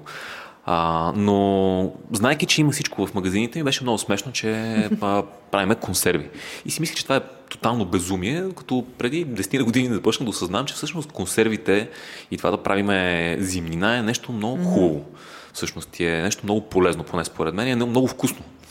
А, въобще не могат да се сравняват консервите, mm-hmm. които си правиме и зимната, която си правиме в къщи, с това, което може да си купим в магазините. Абсолютно а, никакъв шанс. А, та, какъв беше въпросът? Е, е, кажете какво да правим с продуктите на А, какво правим с продуктите? Не, въпросът беше друг, Джаки. Въпросът беше вие... А ние дали си консервираме? Колко консервирате и какво консервирате? В смисъл, какъв е вашия подход? Ами нашия подход е а, практически, изцяло. Тъй като м, ползваме много и разнообразни продукти, не може да консервираме всичко, което би ни се искало да консервираме. При това много от нещата трябва да използваме пресни. И пазаруваме няколко пъти седмично. А, но има неща, които си консервираме. Например, сега сме в сезона на доматите, разгара на сезона на доматите. Аз си позволя да си направя реклама на нашия YouTube канал. Който не знае, че имаме YouTube канал, може да потърси Amuse в, а, в YouTube, Amu- Amuse Bush BG, както може да ни намерите навсякъде. Аз ще оставя и линк социални на шоуто. Да, но там може да видите последния, точно тази седмица, последния ни влог е от градината на баба ми и на майка ми, а, където трябваше да ходя да полея доматите по определени причини и набрах около 22-3 кг домати, а, които в последствие направих на кетчуп, домашен кетчуп, за който може да видите рецепта в нашия блог и на домашен барбекю сос. Това са неща, които използваме обаче на курсовете. Много хора, като питах в а, Фейсбук, какво според вас може да направим с 22 кг ръчно набрани домати от градината, които се превърнаха в 40 след като м, родителите на Бояна също донесоха още 20 кг от тяхната градина. И още 20 ни чакат. Вие сте И ни чакат на още доматена 20. диета. Да. А, много хора казаха лютеница. Само, че лютеница много хубаво нещо, но ние не използваме по време на нашите курсове. Всъщност ние използваме много практически подход. Каквото е необходимо за курсовете, това консервираме. А, и за това всъщност не консервираме абсолютно всичко. Но имаме така хубав поглед и наблюдение над консервирането. Някои неща, пак ще кажа, че някои неща стават за замразяване.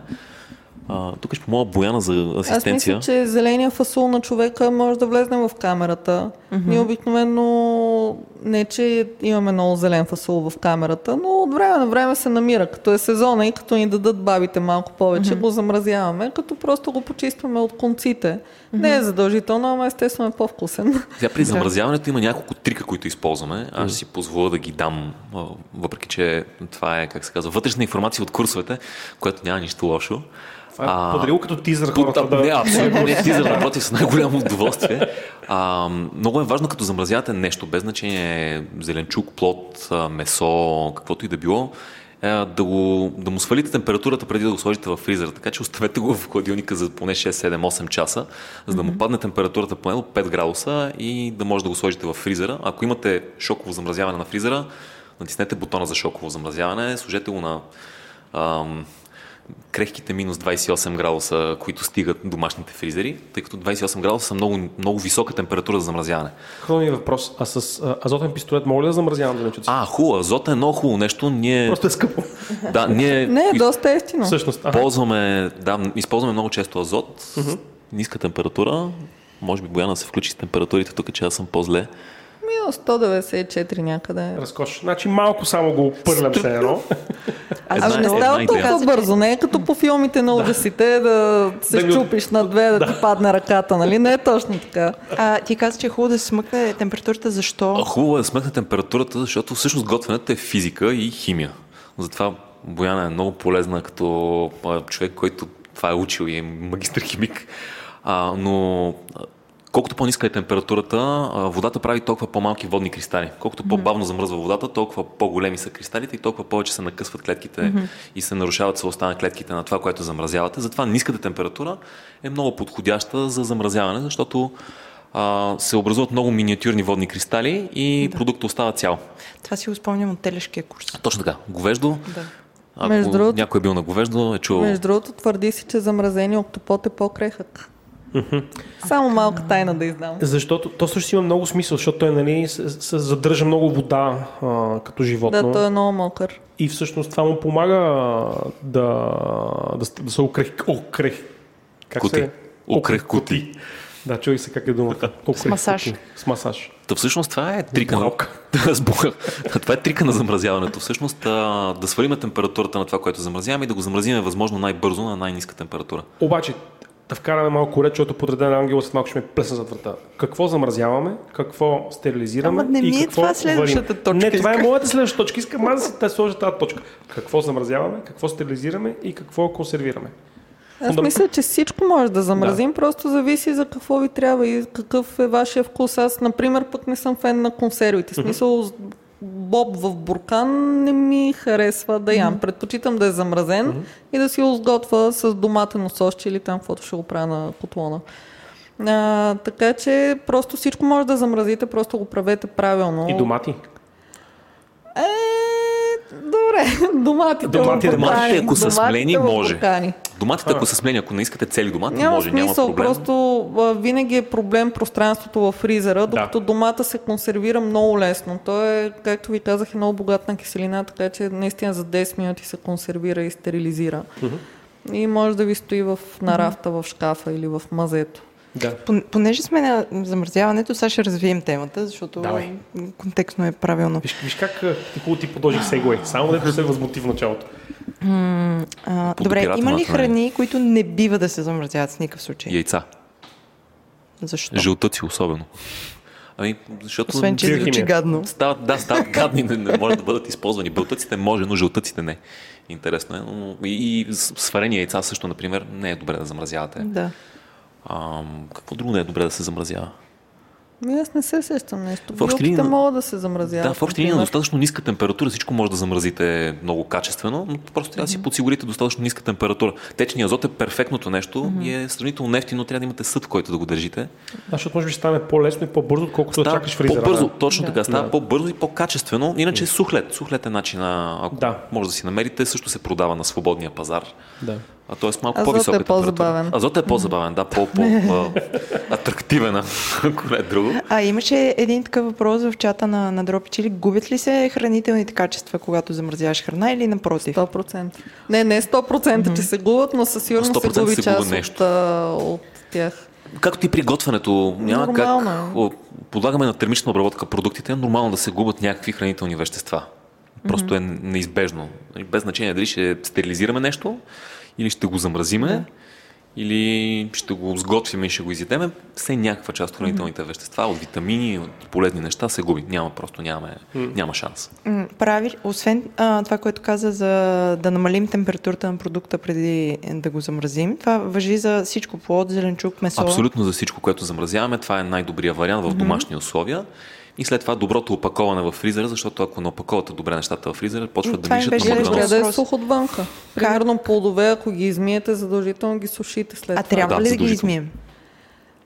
Ами, хубаво е. Да. Окей. А, Ще убиеш бактериите, но по ще ги ядеш.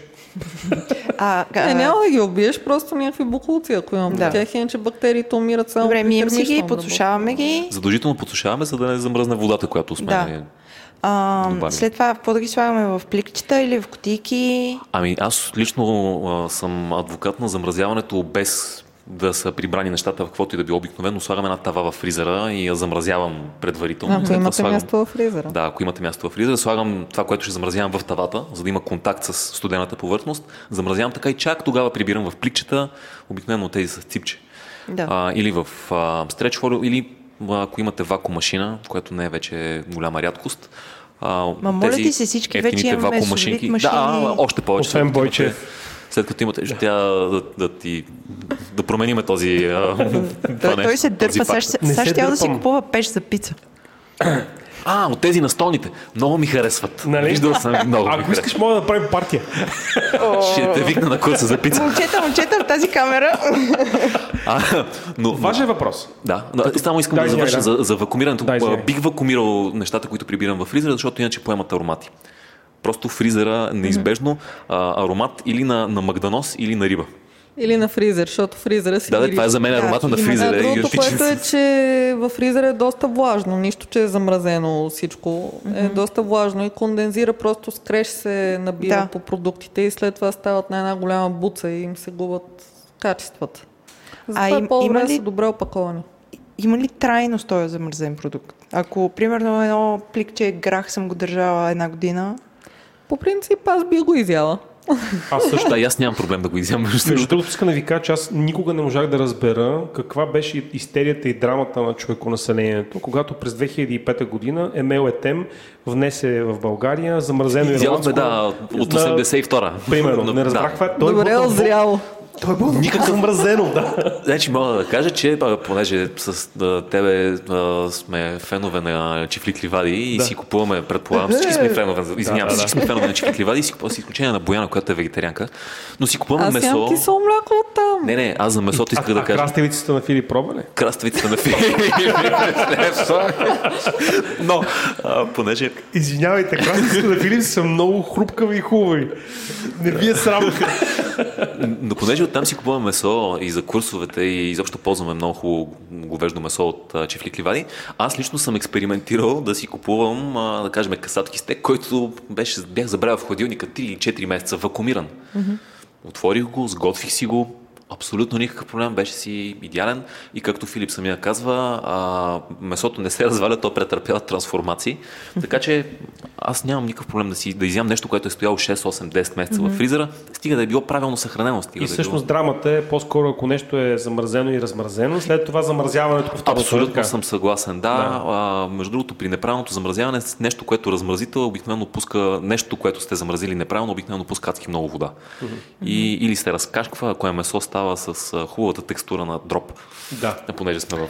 да, да, да, да, точно. Добре, Но- разбрахме как да замразяваме. Има ли а, хватки, когато размразяваме а, нещо, преди О, да, да, да, изядем да, нещо да. замразено? Значи никога не, замрази, не размразявайте с топла вода, в микровълновата, в фурната или на топло. Просто 6 часа го оставяш да се. Най-добрият вариант, не дори не е на стайна температура, най-добрите варианти са два. Единият е в хладилника, в купа, така че да не... Капе. Тъй като как, колкото и да е, ще отдели вода, това, което Да. размразявате. Другия вариант е под течаща студена вода. Тънка струя течаща студена- вода, отново в една купа, за да има циркулация на водата, да има конвекция. Софийска вода харесва това. Софийска вода, да, спонсорира този, това изявление. Тази Това изявление. А, но, но това е най-добрият вариант. Тънка струя студена вода. А, първо, за да не покачвате температурата прекалено много на това, което замразя, размразявате. И след това размразяването под течаща студена вода е по-бързо, отколкото в топла вода. Микровълновата е ясно, че наполовина ще е сготвено това, което си извадите. Не, че имаме нещо против микровълновата, но Аз функцията нямам, за... аз нямам нищо за. Функцията за размразяване за мен е а, ниска степен на готвене там. Да, Но това са двата варианта, които ние използваме. Между другото, едно цяло пиле, може би, за час и половина-два под студената чаща вода, съвсем спокойно може да се размрази. Супер. Така че това са двете техники. Аз имам с, а, между другото, по- покрай замразяването, с, извинение, че малко така ще дрифтирам от зеленчуците към а, мисото, обаче с каймата винаги ми е много драматично. След това винаги ми е много водниста. Не? Нещо може би не правя като хората. Охлаждаш ли я преди да сложиш в камерата? Каква кайма ползваш? Втори въпрос. Хубава, сигурен съм, че ползва хубава. Просто кайма. замразявам кайма, която не мога да съм изял, не съм, не съм успял да сготвя. След това, като спрем да я размразя, може би неправилно я размразявам, като се замисля. Ама защото- от Лидъл ли ти е каймата? Значи винаги, От метро. това което, това, което размразите, винаги ще пусне някакво количество вода. Няма шанс. Особено ако е замразена на, на, на висока температура. Говорим минус 28, минус 16, минус 18 градуса, което е в, хладил, в камерата. В фризера, камера Да. на Софийски, Да, на да, Шопски. на Шопски, Понеже да. аз съм а, отявлен шоп. Да, да, да. Шок. Окей. Добре, с замразяването, други въпроси имаме ли? Имам, а, аз имам много въпроси за Стреляй. замразяването. Повторното замразяване. Знаем, че не е окей. Тоест, извадила съм сутринта едно месо, обаче вечерта ме канят на Бойчев ме кани на гости и аз бам, С кайма от Лидо. а така ще ме отли. И аз, какво го правя това месо? Няма го готвя три дни, мога ли да го върна пак в камерата? Еми, аз лично не бих го препоръчвал. не бих Ако препоръчал. е така. наложително, Но може. да, в крайен случай. Нали, А сега- защо не е окей? Какво се случва? Ами, абсолютно същото нещо. Бавно замразяване, отново останалите възможни клетки, които са станали цели на месото. Го. Да, буквално, буквално, се получава, буквално се получава допълнително разкъсване на клетките и следващия път, като го размразиш, ще пусне още повече вода. И съвсем ще загуби влажност. Тоест, Особено ако е месо, ще стане е сухо. супер. Само ако е супер наложително, аз лично първо, че не обичам, пак казвам, не обичам да замразявам особено много. А, не съм голям любител, но ако се наложи, нали, в крайен, крайен, крайен случай, и то пак по възможност правилно се опитате да го направите на възможно най-низката температура, която може да постигнете. Имаше един много фънки въпрос. А, с- а, сготвена храна може ли да замразяваме? Може. може. И после в микровълновата, нали? Значи аз лично обичам да замразявам бульони. Знам, че си говорихте за бульони в един от епизодите. Питахме се. Да. Питахме се там, обсето, Аз съм, изложихме. аз съм учуден как Бойчев е бил на курс и знае как се прави бульон. И, не, и, не, и, и пропуснах изобщо стъпката с печенето на И, кокалите. и имаш рецептата за бульон. Абе, моля ти се, цялата ми работа Има такава. написана рецепта от, от мен, самия мен написана Абе, рецепта. Наречи го Бойчев и не го повече. Между другото, аз също имам а, бележките на, от курса на Филип. Не Може... ти ли е малко неудобно? А, а, а, е, Не ти ли е малко неудобно си изложихме като Ужас, да? ужас. Май, Не, добре. лошо няма. А, Ако се чудите нали, как да си направите бульон, пишете ни. Ще ви помогнем. А, тема но- готвена храна, моите родители доста си замразяват така в буркани, защото ги мързи да готвят и сготвят а, веднъж в седмицата и разпределят по фризерите и само вадат и размразяват и ядат. Така че нямам проблем и е доста добър вариант. Също майки много замразяват за бебета, като Аз, аз захранват. така отгледах детето си, защото Да. не исках да готвя а, пюренца и прочие. И взимам си пиленцето, давам го на баба едно или баба две. И аз имам бе едно и бе две. А, и те бъркат а, бабешко пилешко, а, някакви други манджи, носят в кутийки и аз слагам в фризера и съм перфектната майка. Да, замразяването на готова храна за мен е окей. Просто трябва да е добре опакована, да, Да. не умириш всичко. Да не покапе. И така. имайте преди, че ако замразявате в буркани, всичко, което замразявате, се разширява. Така че оставите Да, пространство в буркана, за да не се спукат бурканите, че после размразяването е много мръсна работа. Да. А, замразяваме ли хляб? Не, Защо? не замразяваме хляб, защото Аз се увлажнява. хора го правят. Първо се увлажнява, след това а, почва да добива и аромати. Изобщо хляба е безсмислено за мен, замразяването на хляб. По-скоро си го направите на сухари. А тесто замразяваме ли? Замразеното тесто също не го препоръчам, тъй като при ниски температури под 20 градуса дрождите почват да всъщност губят способността си да ферментират. Няма ти хареса после. И а, след това, като извадите замразеното тесто, обикновено не се надига достатъчно хляба или без, без значение Може би пицата. както правят по Пица, ако правите пица, може би да, полуизпечено също до някъде, но замразено тесто аз лично не практикувам. До сега, от повече от 10 години, откакто правя хляб, не съм замразявал тесто. Прави ли впечатление как всъщност по супермаркетите се продават супер много полуфабрикатни питчици, питки, земени? Всъщност те са полусготвени на практика. Да, те са полусготвени. Да, и те са е друго. полусготвени. Защото и така, тогава така, че си убил дрождата, т.е. Да, вече не ферментира. То вече не е ферментира. Да. Да. Вече не е необходимо дрождите да са активни, за да се надигне хляба. Те, той е втасал, в формата си е и тогава е изпечен а, до някъде, на една част е изпечен, след което го се замразява и след което вие го слагате в фурната обикновено за 15 минути на 200 градуса и сте готови. А, но за домашно ползване е трудно да се случи това нещо. Замразяването на хляб е Да. Е болезнено, болезнено трудно в домашни условия. Най-малкото не се ползват стабилизатори, подобрители в домашната кухня, не като Индустриалната. индустриалната. Да, индустриалното готвене винаги е различно от домашното готвене. Да. Каквото и да си говорим, без значение ли си купувате а, консервирани домати, произведени индустриално, или боб, или а, кисели краставички, абсолютно различно от това, което бихте си направили вкъщи. Заради най-малкото заради обема от работа, който трябва да се свърши, mm-hmm. и заради скоростта, от която трябва да се случат нещата, просто няма шанс. Не казвам, че е по-лошо, казвам, че е различно. Да. И Да не ме разберат случайно ясно. хората погрешно. Не, напълно. Добре, а замразяваме ли подправки? Да, Билки и подправки може да. А Аз как? лично Турбичка? не съм фен да, на нарязани в турбичка. Повече ми харесва варианта в мазнина. Или с масло, или по-скоро с зехтин. Да се какво, какво? потопат. Това е много интересно. Как? Разкажи. може да си нарежете босилика на ситно, защото Така. босилика е една много крехка подправка, която много бързо, Бързо си умира. заминава Да. и увяхва и почернява. Да си я нарежете на ситно, да си я залеете с зехтин, може даже в буркан. И това нещо си го замразявате, после си вадите по-малко и го ползвате. А той замразение зехтин е като судолет, предполагам. ако е Ами, хубав. Да. Да. Замръзва. Е, сладолет. Всъщност, може би така може да познаеш кога зехтина съдържа повече вода, отколкото маслините. Всъщност се оказа, че е много трудно да познаеш кой е хубавия зехтин. Ага, окей. Да. Даже са ми казвали, че им слагат твърди мазнини вътре да правят отайка и да замръзват в бутилките да... Да изглежда автентичен. Да. Да. Все по-трудно и по-трудно става, между другото, да се Парфюми, познае комерциален осветители. продукт. Моят скъп приятел Клаудио от Тоскана, при който искам да отида скоро отново, който дълги години е бил замкмет на неговото село, след което при смяна на властта сега се занимава само с земеделие. Той ми обясни, че фундаменталната драма на италианския зехтин изобщо не е самото пресиране, а е суровината, че всъщност големите индустриални компании изкупуват маслини от Северна Африка и от Албания.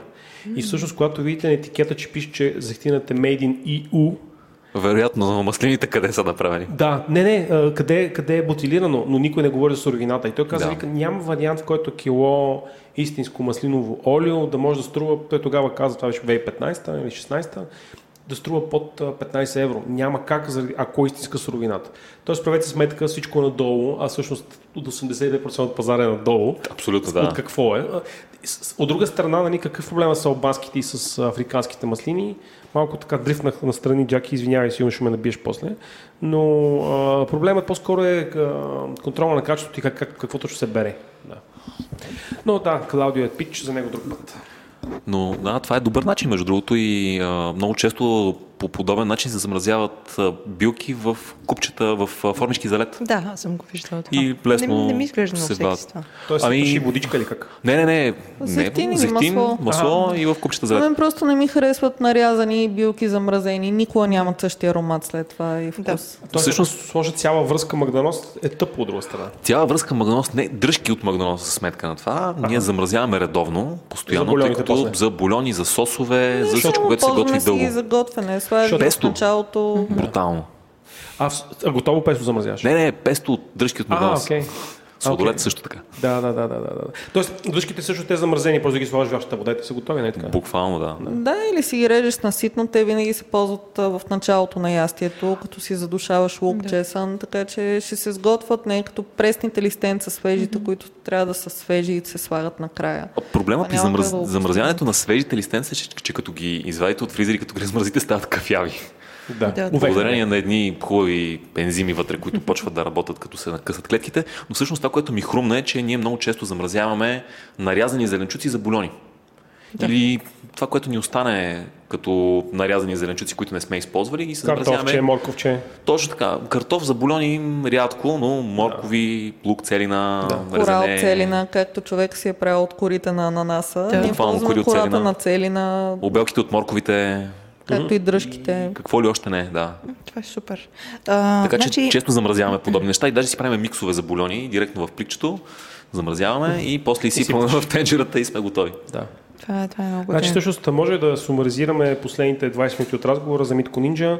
А, яш си доматите, брат, а, и като си ядеш, а, ако си правиш салата и режеш краставици, слагаш магданоз и така нататък, просто пази дръжките в пликчето и си прави после бульон. И затвори цикъла. Аз мога на, на, на Ninja брат, мога да ти кажа, че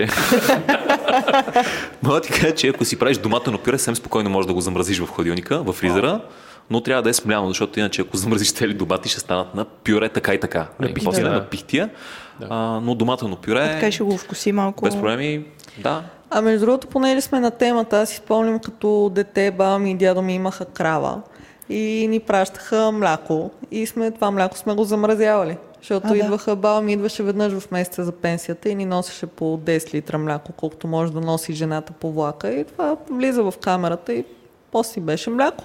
Да. Супер си Супер. беше. Това е, това е полезно. А, между другото, същия, същия този а, гражданин с а, ананасовия, ананасовата напитка, той има много въпроси. Той е голям фен на азиатската кухня. Да. Ферментации. А, Аха. да, и той има един много, много подробен въпрос. А, сега ще попрескоча малко пре- през него. М, той каза, че се наблю... пита, наблюдават ли се някакви разлики и как... регионални при различните народи, като ферментират храните. А, например, ферментиралото зеле се среща в Корея под формата на кимчи, а, през България до, до Германия, като Австрия, рецепт... Италия. Словения. Като рецептите и методите са различни, но крайният резултат е един. Са едни солим, други Да. киселим, трети а, черва. И той се интересува какви има ли по-необичайни а, попадения при ферментация на зеленчуци, а, като на, на някакви места се налагат а, традиции с краставици или зеле, както ние си правим, нали, а, кисели А, краставички. киселите кръставици са много трудни за начинащите ферментатори. Това е един от най-сложните продукти за ферментиране. Естествено. Да, но а, той пита, има ли някакъв продукт, който а, е така сте пробвали и сте казали, бе, това е страхотно да, да се направи на, на кисело. А, аз не съм пробвала да го правя, но съм го яла. Турши от а, мини дини и пъпещета. Човек. А, така. А те как са брани? Беше На ръка. уникално. В смисъл, те са брани с такива мънички, е такива като, като по-малко от лимонче. Това е всъщност Топка за голф. Троши от цветчена пъпеши, цветчена дина на практика. Ми, бебенце. Да. Млечно. Жестоко. Това е супер интересно. Сукалче. Да, аз, например, не съм. Интересно е, че не съм пробвал туршия от зелени домати. А, Имаме един зелен домат сега. Имаме един зелен домат. Ще го А, но, значи, за този мил човек, аз съм сигурен, че е чел много и че е много добре наясно с ферментациите. След Той като задава такъв сериозен, много. сериозен въпрос, препоръчвам му, ако не е чел а, книгата на Сандър Феликс, Феликс Кац, казва се The Art of Fermentation. а, да си я потърси. Има я в... А, може да си открадне от а, торентите. И не, че го... А, как се казва, поощрявам. Ние имаме а, в а, хартиено издание Аз и аз имам като като- аудиокнига и си я слушам на телефона. Но това е уникална книга, която ще му даде изключително много а, как се казва, прозрения в различните едно и също нещо, как mm-hmm. ферментира на различни места по света. Mm-hmm. Както имаме ферментирало мляко, не се прави само в България, на различни места се ползват различни техники за, за млякото, което, се, което ферментира по, по различни начини. А, по същия начин в книгата има рецепти за какво ли не е ферментирало. Се започна от напитки mm-hmm. и се завърши с хляб, е, който също е ферментирал. Да. Така че, но ферментациите са нещо сравнително сложно, поне според мен. А между другото, кимчи се прави не само от зеле, ами от абсолютно всичко Всякакъв правят. зеленчук. Включително, понеже казах и от диня, и от диня правят. Окей. Това, не съм това- яла, но са ми оказвали истински корейци, автентични. Да. Корейци, вьетнамци, изобщо там в Азия се прави кимчи е много популярно не само в Корея, между Да. другото. Защото те там трябва да консервират тази жега. Всъщност зеленчука така ще идеални. Ами то се твърди, че благодарение на това са дълголетници. Да. Благодарение на факта, че ядат толкова много истински ферментирали храни, а не като Да. нашата царска туршия с сол и оцет вътре. Да, между другото, това, което правим ние с оцет, не е ферментирало. Киселите Това, което краставички. правиме по магазините, което Да. продават. Иначе домашно, ако си направите истинска Ти нещо си им туршия... набрал на киселите На краставички. киселите краставички съм им набрал, защото... Понеже мухлясаха миналата година и ги изхвърлихме и затова. не, не, не, не, това, това е една от малкото причини. Всъщност на А, киселите... пробвахте ли с краставиците на Филип? Не, не, Искам да ти кажа, че краставиците на Филип сме ги яли много от отдавна и знаем колко са хубави. директно на място сме му яли краставици. А, но не, защо съм набрал на киселите краставички? Аз съм див фен, между другото, на киселите краставички, като студент Може ли аз да разкажа? в Штатите. Ти не си била и не знаеш.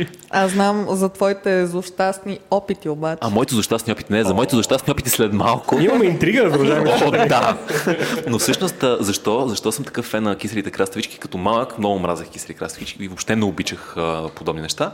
Но за първи път всъщност станах а, фен, да ме извиняват всички хора, любител на киселите краставички в Германия.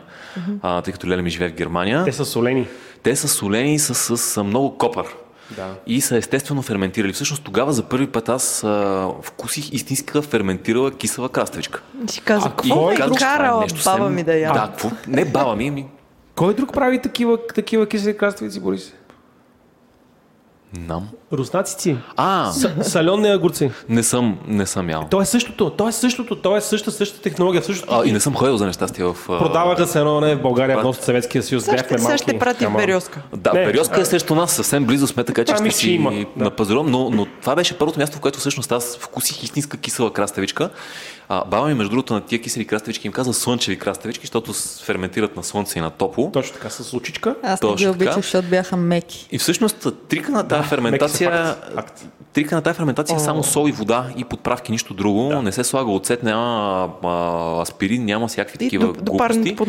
И на топло, Ами, да, мисля, че аспирин се слагаше. Не, не, не се слага Не аспирин. се само, само сол и И всъщност целта, целта на цялото упражнение е да спреме кислорода, да спреме въздуха, циркулацията на въздуха около краставичките, за да може да се развият бактериите, които искаме. Но нека Бояна да разкаже за моите злощастни опити две години с кисели За краставички. муклясалите Тъй краставици не като, на Филип. пак ще кажа, че киселите краставици са едно от най-сложните неща за ферментация, защото съдържат много вода. Защото всички продукти, които съдържат разкажа. много вода, ферментират трудно. Ако Тишина. сте начинаещи, преди да, да се включиш, ако сте начинаещи ферментатори, пробвайте репички, пробвайте зеле, пробвайте продукти, които имат по-малко вода. По-лесно се случват нещата. Та, да, да си дойдем на Преди думата. 6 години почна. Всичко. Да, да, Даже да. може и преди повече. Ходихме на женския пазар, се разхождаме и виждаме в сезона на корнишончетата. А, бяха страхотни, едни такива миниатюрни кривички с пъпчици, перфектните корнишончета и купуваме 10 кила. Не, не бяха детски. По-малко са били, няма значение. Абе, помна как ги мъкнах турбите. Както казва, както казва Берта от а, два Боби, мъже и половина, преувеличавам за ефект. Да. Боби чете рецепти, аз вада от мазата бурканите и почвам да мия на ръка, защото вкъщи мялна нямаме. Uh-uh. И чете рецепти, сега ще пробваме различни варианти. Трябва да се киснат за, един нож, а, за една нощ в а, Солена вода. солена вода. Голяма грешка. Обаче, какво не сме си сметнали? Солта ли, водата ли, не знам какво. Те краставички станаха горчиви на сол. Да видите економиста как смята проценти. Първо се киснат в солена вода, след това се измиват и на следващия ден слагат в буркани с сол. Щипка сол. На Боби Моята щипката щипка сол. сол е с пет пръста. Е, Така, говорим за времето, в което готвяхме малко. Така. Или така. поне започвахме да готвим И повече. минава и хвърля по една щипка сол с пет пръста във всеки буркан, а аз ще ги правя различни. Едни с а, семена копър, едни с куркума и с не знам си какво, едни с джинджифил и Много вдъхновени, между другото, от Фреди. Адски много вдъхновени от Фреди, от неговите кисели краставички, ако не сте ги пробвали. Вариме в едни кофи с уния бързовари в банята, правиме Стопихме и отваряме. контакта, между другото, с да, този стопихме. Все още е стопен, същия контакт не си го сменил. И отваряме буркана, Хванаха ме. не се яде. Супер гочило. Ужас, ужас. Сълзи ми текоха. Да, Втори дубъл правихме. Чакай, чакай. На втори дубъл не помня какво им... А, те бяха естествена ферментация, дето трябваше да стоят а, 10 а, не, дена в всичките, стаята. всичките, всичките други опити са били с по един буркан. Събрахме малко. в стаята, краставичките изгниха, размиха се, станаха на едно слузесто, гадно, Ужас. меко нещо в буркана, на което му изби една гъба отгоре. Да, та, първите не бяха ферментирали, само да ви кажа. Първите бяха с оцет. Но, но ферментиралите наистина са сложни, защото стават много меки. Много бързо размекват и ако ги, не ги хванете в правилния момент, просто е... А искаш да кажеш, че сме ги изпуснали? Аз съм ги изпуснал 100%, няколко пъти. Така че до момента аз, моа, нямам, ест, нямам успешен опит за кисели краставички, и, но опитите няма да спрат, нали знаете, като за в, Да, да, да. Да, дето да. питали радио Ереван. Да, да, да. да не продължавам, че, че загубиме детската аудитория. Аз ще продължавам обаче с въпросите на Да, да, а, с най-голямо а- удоволствие. азиатския колега. Той казва следното. Последните години комбучата стана супер популярна у, у нас. Ние откакто имахме магазин преди почти 10 години, вече ще стане, беше много популярно Не, тогава. последните години има някакъв хайп около, тая, Да. около тази Просто напитка. хипстерите станаха Да, има. Да. Също, също се случва и с кимчето. А, И с кваса, и с не кваса, ами с кефира, да кажем, сигурно. А, Е, да, и, и кефира. гъби- Но в и, има магазин ли- се продава такова кисело мляко, кирт или кюрт ли, квирт ли, не съм го купувал, но знам, че е много А, да, да, да, да. Да не е Сещам се скур. за какво. Не, Скур, скир, скир, скир. Ние му викаме. Скур. А, вече загубихме детската аудитория. А пробвахте ли на Филип? Никаква дисциплина няма. Не. Скоро е Човека гаден. пита, а, има ли някаква храна или напитка, според вас, а, която смятате, че ще става все по-популярна или ви се иска е така да стане по-популярна, както тези комбучета и, и кимчето? Значи имам едно вълшебно нещо в хладилника, с което ще ви черпя. Малко е гадно, но е много полезно. Както казва, както казва Алекс, нашия фотограф, а това е здравословно, значи ще е гадно. Да, да, да. Аз а, всъщност една, от една индийка съм пила една напитка, която беше много странна. Не си спомням много ясно какво беше, но беше с вода, с нарязани моркови Това ще си бяхме отворили чакрите, затова не си спомняме. Може да има малко цвекло вътре за цвят и евентуално репички. Някакви подправки да има като семена, кимион, не помня точно какво. Това нещо се оставя примерно 3 дни, така леко да скисне. След това му се слагаше много лимон и от онази черната сол, само че не е черната сол с въглен, ами черната сол с сяра. Ето А. се сещате на какво мирише. Пръдналата сол, както и казваме ние. Една Ще ме тази за сол не се яде с нищо друго, но с това нещо е уникално. И тази напитка беше някаква така леко ферментирала, много полезна и много приятна беше всъщност наистина разхлаждаща. Обаче, за съжаление, не знам как се казва това нещо. Обаче вещаете, че ще има... Ми, на мене ми харесва и е зеленчуково на водна основа, не е калорично, не е животинско, хелти. да. Да, звучи хелти. Това звучи като зеленчуци за бульон, които не ги замразяваш, а просто си ги фаш да ферментират. Горе-долу. Не, беше, беше много интересно. Аз лично само слута малко ме... Аз доста изпих. да, само слута малко така ме, ме разграничи от, от напитката.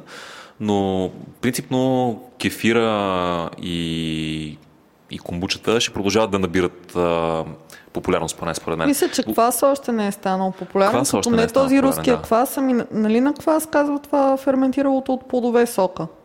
Е, ли сте? Да, да, т.е. руския квас е същото, само че май е с... А... Пшеница, Да, нещо, нещо такова. зърнено да, беше. Зърнена, зърнена култура, да. Еми не, това е от а, плодов сок или от зеленчуков сок, който аз съм си правила без да искам в хладилника, като си забравя фреша а, за 10 дена. Окей. Слава Значи, памет. мога, мога да ви кажа, че ние рециклираме постоянно храна. Става просто неща, които са останали в хладилника малко по-задълго, си ги хапваме без проблеми. На соковете обикновено им пада отайка, отайка и всъщност се избистрят отгоре. Интересното е, че ако са затворени в бутилка, се газират. И стават нещо подобно, сега ако е фреш от портокал, става като фанта. Само, че е хелти фанта и е много приятно нещо. И аз, тъй като наистина не съм фен да изхвърлям храна и примерно мухлясалите неща си ги изяждам, просто между другото, синя, зелена и бяла плесен няма проблеми да си ядете. Избягвайте жълта и червена. Да, ви, ярките не тия изхвърляйте най-ярки. А, това храна. е супер яко. Да, ярките плесени ги избягвайте. Това се е брашно и... А, Ферментирала някаква боза да, е. и мед. Да. А, медовина, медовина. Медовината. Медовината- Да. Между другото, Любо от канал а, продава медовина и е пре, при него медовината е специален, ексклюзивен бутиков продукт, който той а, препоръчва като нещо като десертното вино е при него. Тоест нещо, което да завършиш се едно някакво пътешествие, ако се впуснеш в а, нали, возене по белгийски бири. Определено е прав, според мен. И хубав, хубав завършик е. А, но да, комбучата определено ще става все по-популя- по-популярна и аз мисля, че хората съвсем спокойно могат да си гледат комбуча с коби, се казва. А, то е всъщност е колония бактерии. Не е баш ферментация, не е, Да. там нямаме дрожди. Точно, а, минаваме много хубаво към следващия въпрос на приятелката на шоуто Випром, която пита точно за ферментацията. Дали знаете кои храни, какви пробиотици създават при ферментацията и за какво са полезни? Ай, сега тук ни хванахте на тясно. Мене поне ме хванахте на тясно. Аз искам а, да Може използвам... да разкажем, извинявай само, Извинявай, да. да, те, да, да не забравим за микробиомната диета на Мария. Микробиомната диета на, на, на нашата Мария. Да, Мари, ако ни слушаш. А, тя си балансира микробиома. А, това е идеята. Това нещо при като тази ионито диета. на Значи, и ние чухме за първ път преди два месеца, когато тя започна, а, но идеята е да си подбираш храни, които влияят а, благо- благоприятно на полезната флора в а, червата. Тъй като около 3 кг, нали знаете, съдържаме. Задържаме, да. Да, разни и, такива. и всъщност то не е диета от а, гледна точка на това да се ограничаваш и да не ядеш храна, ми просто си подбираш определени хранителни продукти. Примерно съм запомнила и ми нап- направи впечатление, че ядеш много резене, тъй като резенето влияло благо- благоприятно на тези бактерии.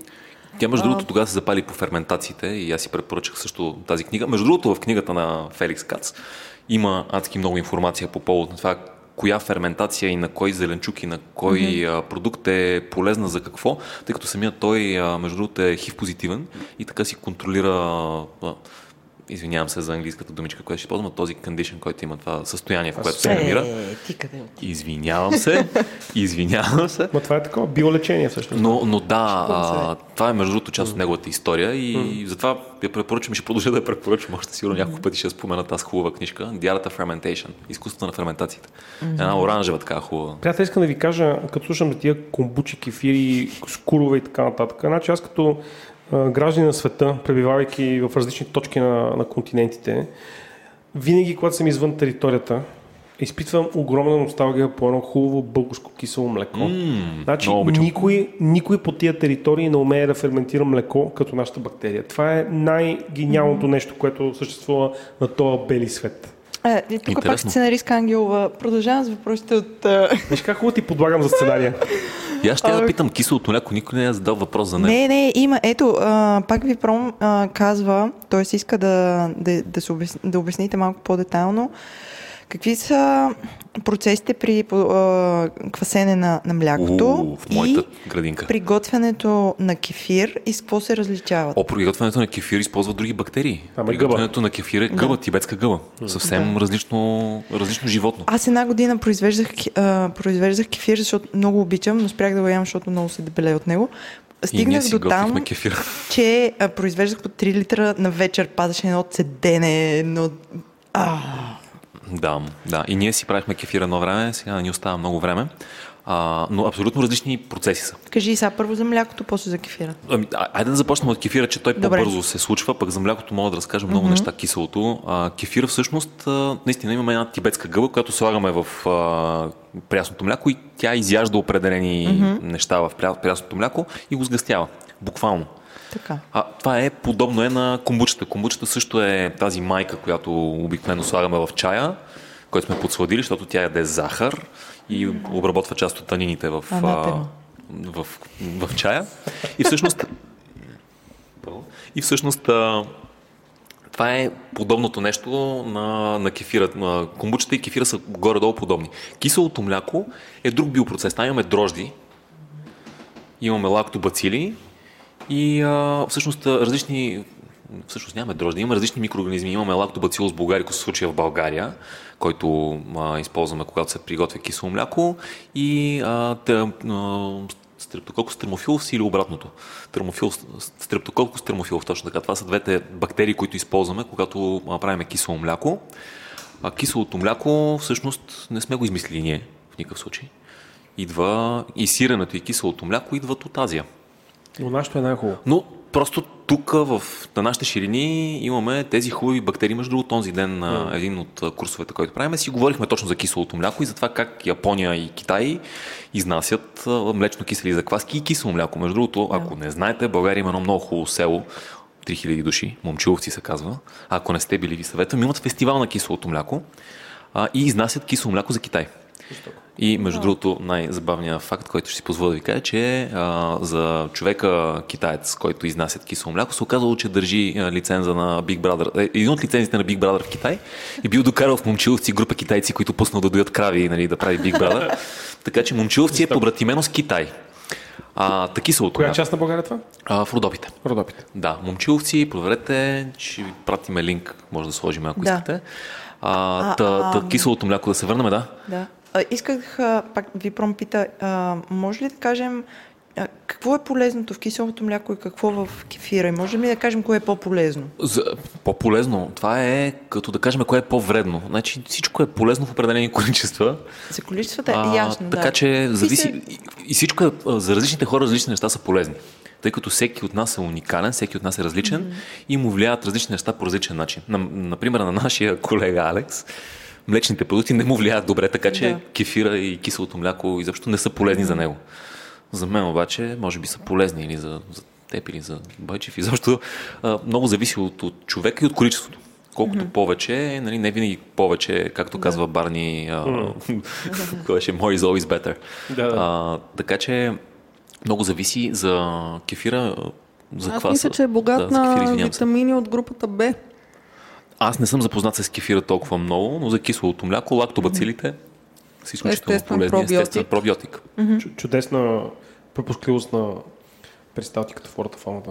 А сега ще, ще, ще смугна един а, въпрос от мен. Аз миналия брой, или там, кога беше преди няколко броя, говорих за овчето кисело мляко. Аз съм дай И ние сме фенове на овче, козе, изобщо всичко, Така. което има силен аромат. Искам да ми обясните следната работа. Нали, а, майка ми кваси овче кисело мляко прави, баба ми го е правила, така страшно вкусно е. Обаче, овче киселото мляко в Гърция, хора, има 2 мм каймак и е толкова гъсто и толкова повече ми харесва. Защо е тая работа?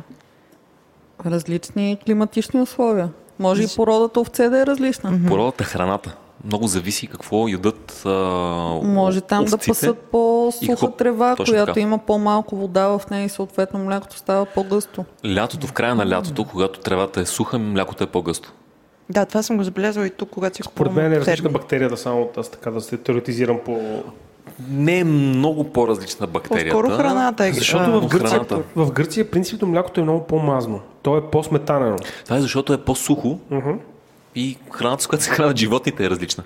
Да. Всъщност, А, и другото, което, извинявай, Бобо, че те прекъсна, той, всъщност, а, мисля, че по принцип а, а, киселите им млека са преобладаващо май, те са смес, по-скоро не са чисти. Не съм сигурен, но мисля, че по-скоро са, свързано е с, с по друг начин го, го, го, го екс- екстрактват. Тоест, те като цяло работят на 4-5 плюс процента ма- ма- мазньоч. ми А много откровенно... зависи как е заквасено също, на Да. каква температура, Точно така. дали е варено преди това млякото. Примерно баба ми прави уникално гъсто кисело мляко, но тя го вари, прясното мляко го вари едно 10, 10 минути. поне, за да се сгъсти самото прясно мляко. За да се и от него вода. вече, и от него вече прави гъсто кисело мляко. Аз, между другото, Може би е прекарах, прекарах едно лято, Времето.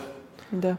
прекарах едно лято в правене на кисело мляко на всеки два или три дни. Направих Аз бях много доволна. количества кисело мляко. Между другото, аз си правя киселото мляко в а, сувит, защото ми е по-удобно. И крем брюлето става вътре. Това не съм го тествала. Брюле, брюле правих. Бойчо ми Много. се подиграваше, че една седмица търсих подходящите бурканчета. Факта, бяха много изящни. Значи, мога да ти кажа, че не си единствената. Ние имаме приятели, косисти, които също са търсили бурканчета. Правилното количество да бъде. Не? Точно така. А, но прекарах едно лято в правене на кисело мляко и експериментирах с какви ли не методи. Изчетох а, сигурно десетки статии за това как се прави кисело мляко, какво се съдържа прясното мляко. Имам една огромна статия, която съм подготвил и все още не съм а, имал време да, да напиша за нашия блог.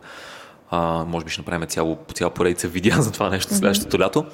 А, но много зависи наистина от това как е заквасено киселото мляко, на каква температура е заквасено, дали е пастеризирано, дали не е пастеризирано, на каква температура е пастеризирано, колко дълго време е пастеризирано. Тъй като над определена температура, над 90 градуса, се активират допълнителни а, протеини в, а, в млякото и всъщност то става малко по-гъсто също, не само заради това, че се изпарява вода, активира се така наречения лактобета-глобулин. А, аз лично така правя крем карамел, между другото, за да стане по-гъст крем карамела. Сварявам първо млякото на висока температура, оставям го да се охлади и тогава правя крем карамел. А, много зависи и на по-ниска температура, когато се заквасва киселото мляко, също става по-гъсто. Също така много зависи на каква температура се държи. Първоначално обикновено държиме киселото мляко на висока температура при заквасването, след което го сваляме на ниска температура, го държиме малко по-дълго време. Също дава по-гъст продукт. Така че много са променливите, по, по които може да, да, да си играем с тях. Живите сувит, между продукти другото, е са много перфектно. сложни. И няма правилна формула, по която можете да си ги правите. Просто трябва да действате според ситуацията и да... Да. И отново ще се върна на едно кисело мляко, което намерихме след 3 месеца в хладилника. Беше отново от чифлик ливади, което си изядохме с О, ужасен даже кеф. мисля, че беше на 6 месеца. Може би по... Да, не знам. В смисъл, то не, не, не се беше То покиснало. няма, няма какво. беше малко по-кисело, но няма как да по-кисело, се... си беше супер. Това хората биха го изхвърлили. Абсолютно. Да. Според мен хората изхвърлят а, преседялото кисело мляко, защото просто не вярват, че преседяла храна би имала Да. хранителни качества. Ами Другото, което е май не. като седи, всъщност бактерията умира в един момент. И то си просто си е кисело. Да, но може би трябва да стои т- твърде дълго време. Според мен Отново зависи проблема колко е че... гъсто и как е заквасено в Според киселото мляко. мен проблема е, че в купешкото кисело мляко много често изобщо ги няма тези бактерии, които го съхраняват и го консервират киселото мляко и затова то вкисва и не знам дали ви се е случвало да намерите мляко с червен каймак отгоре. Не. Избягвайте червените неща. На мен ми се, аз съм Жълти? виждала такива млека. Кое е най... Не припарвайте до е това кисело мляко в мрежата пазарната? О, ние по принцип не... Да, да, всички пазаруваме от щастливи баби на пазара, това е ясно, ама има хора, които пазаруват и в Лидъл. И ние пазаруваме в Lidl. Какво не му Не припарвайте! Не, между другото, аз лично не мога да дам а, това никога. Нали? Но ако не ви е вкусно, И цената според мен не е определяща. да, и цената не е определяща. По Ето, принцип, млякото трябва да бъде кисело на вкус. Ако Точно е сладко, значи има повече от термофилни стрептококи и не знам си какви бактерии Точно вътре. така. И баланс е нарушен. Всъщност най-полезното в киселото мляко, мляко са лактобацилите. Има кисели млека на пазара, които като ги ям, те имат вкус на сухо мляко, според мен. Са такива като О, да, да. Има едно като нишестенце, Да. усещаш А, такова. аз го усещам е това нещо. А, това е, млека. защото вероятно има нещо подобно Да. вътре. Да. Ако има текстура, киселото мляко не би трябвало да има текстура. Би трябвало да е гладко. Да, защото да, си е... така много поресто. Ако си леко поресто, значи не е много млеко. да. Млеко. Млеко на, на, на софийски. На Млеко на софийски, млеко. софийски. Вино, Иначе млеко. мляко Да. също Добре, може. искам да Приемаме кажа, и мляко. че а, въпросите свършиха, покрихме абсолютно всичко по план. Вау. Не сме. съм. Забрави най-важния въпрос, Джаки, защото ти си като на конференция на Apple с твоя щупен Android. Кажете сега по въпросите на лютите чушки. Как мариновате? Дайте една топ рецепта. Дайте рецепта за люти чушки. люто. Защото аз това закусвам. Да, Коя е по лютите чушки? Драко на Джак. Аз не обичам изпечени люти чушчици. Ако ти се белят ги бели, ако не е директно с люспичките в буркана, Нямам с грижи с люспи. яко чесани И копър. оцет и копър. Да.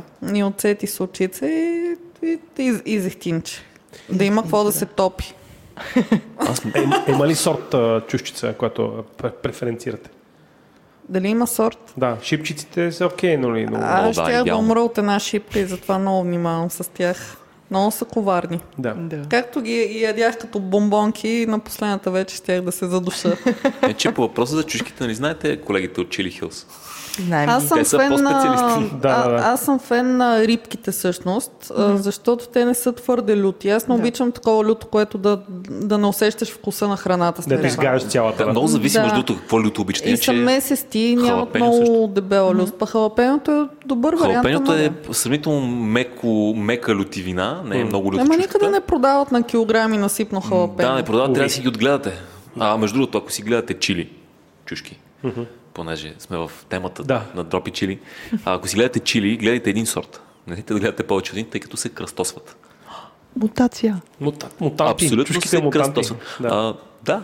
Всичко се Това да го кръстосва и оставим на домати, и Чили Хилс, кици, и нали? всичко. да си ги кръстосват.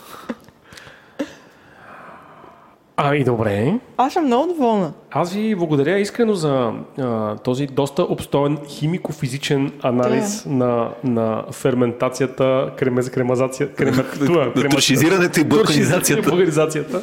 А, тук е момента специално, специално да благодарим и на нашата публика, а, приятел на шоуто Евелин, който а, беше така мил да ни заде нито звук, защото му казахме, че се намираме в нещо като ехо стая. Той даже не скърцаше с стола, специално си смени стола, за да не попречи на вашето аудиоизживяване. Благодарим ти, Евелин. А, може да благодарите и вие. А, ами, Боби, Боби, страхотите. Много благодарим. може да ги намерите, може да ги намерите на булевард Черни връх в София, зад магазин Лидъл. Казах го.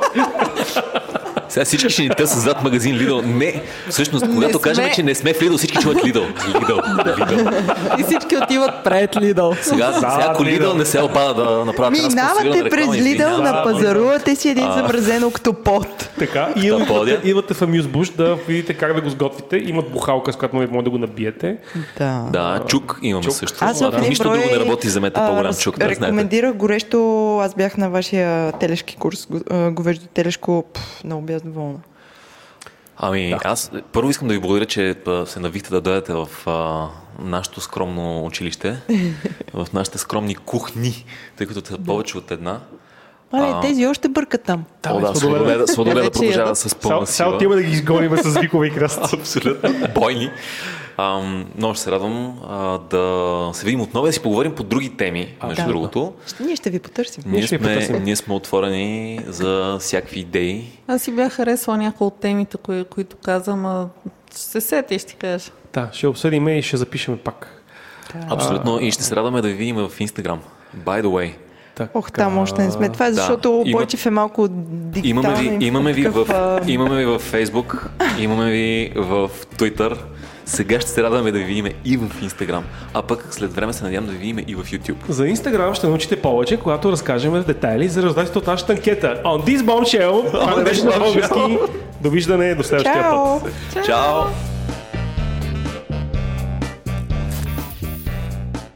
И така, след този брой изпълнен с много вкусни мезета и дегустации, е ред да благодарим на всички тези хора, които даряват средства през платформата Patreon, за да може мрежата от подкасти на Говори Интернет да съществува. През последните няколко броя пропуснахме, но сега ще прочетем имената на всички и ви благодарим за разбирането. А това са Александър Ангелов, Боян Йорданов, Георги Александров, Деян Кочев, Димитър Велев, Димитър Димитров, Зорница Калчева, Иван Димитров, Иван Сартонев, Ивелина Петкова, Камен Станев, Константин Боянов, Майк Чернев, Мартин, Милен Георгиев, Николай Рибаров, Ники Веджов, Родослав Цветанов, Сева Памукчева, Станислав Михайлов, Сабина Паньотова, Хахо Хахов, Пейо Попов, Евелин Манев, Атанас Тончев, Владимир Драгоев, Николай Николов, Георги Тодоров, Джени, Мици, Оцирх, Ирена Секова, Филип Драгоев, Веселала, Димана Дервишева, Емил Антонов, Сурегаши, Еми Кирилова, Христо Бакалов. Благодарим ви!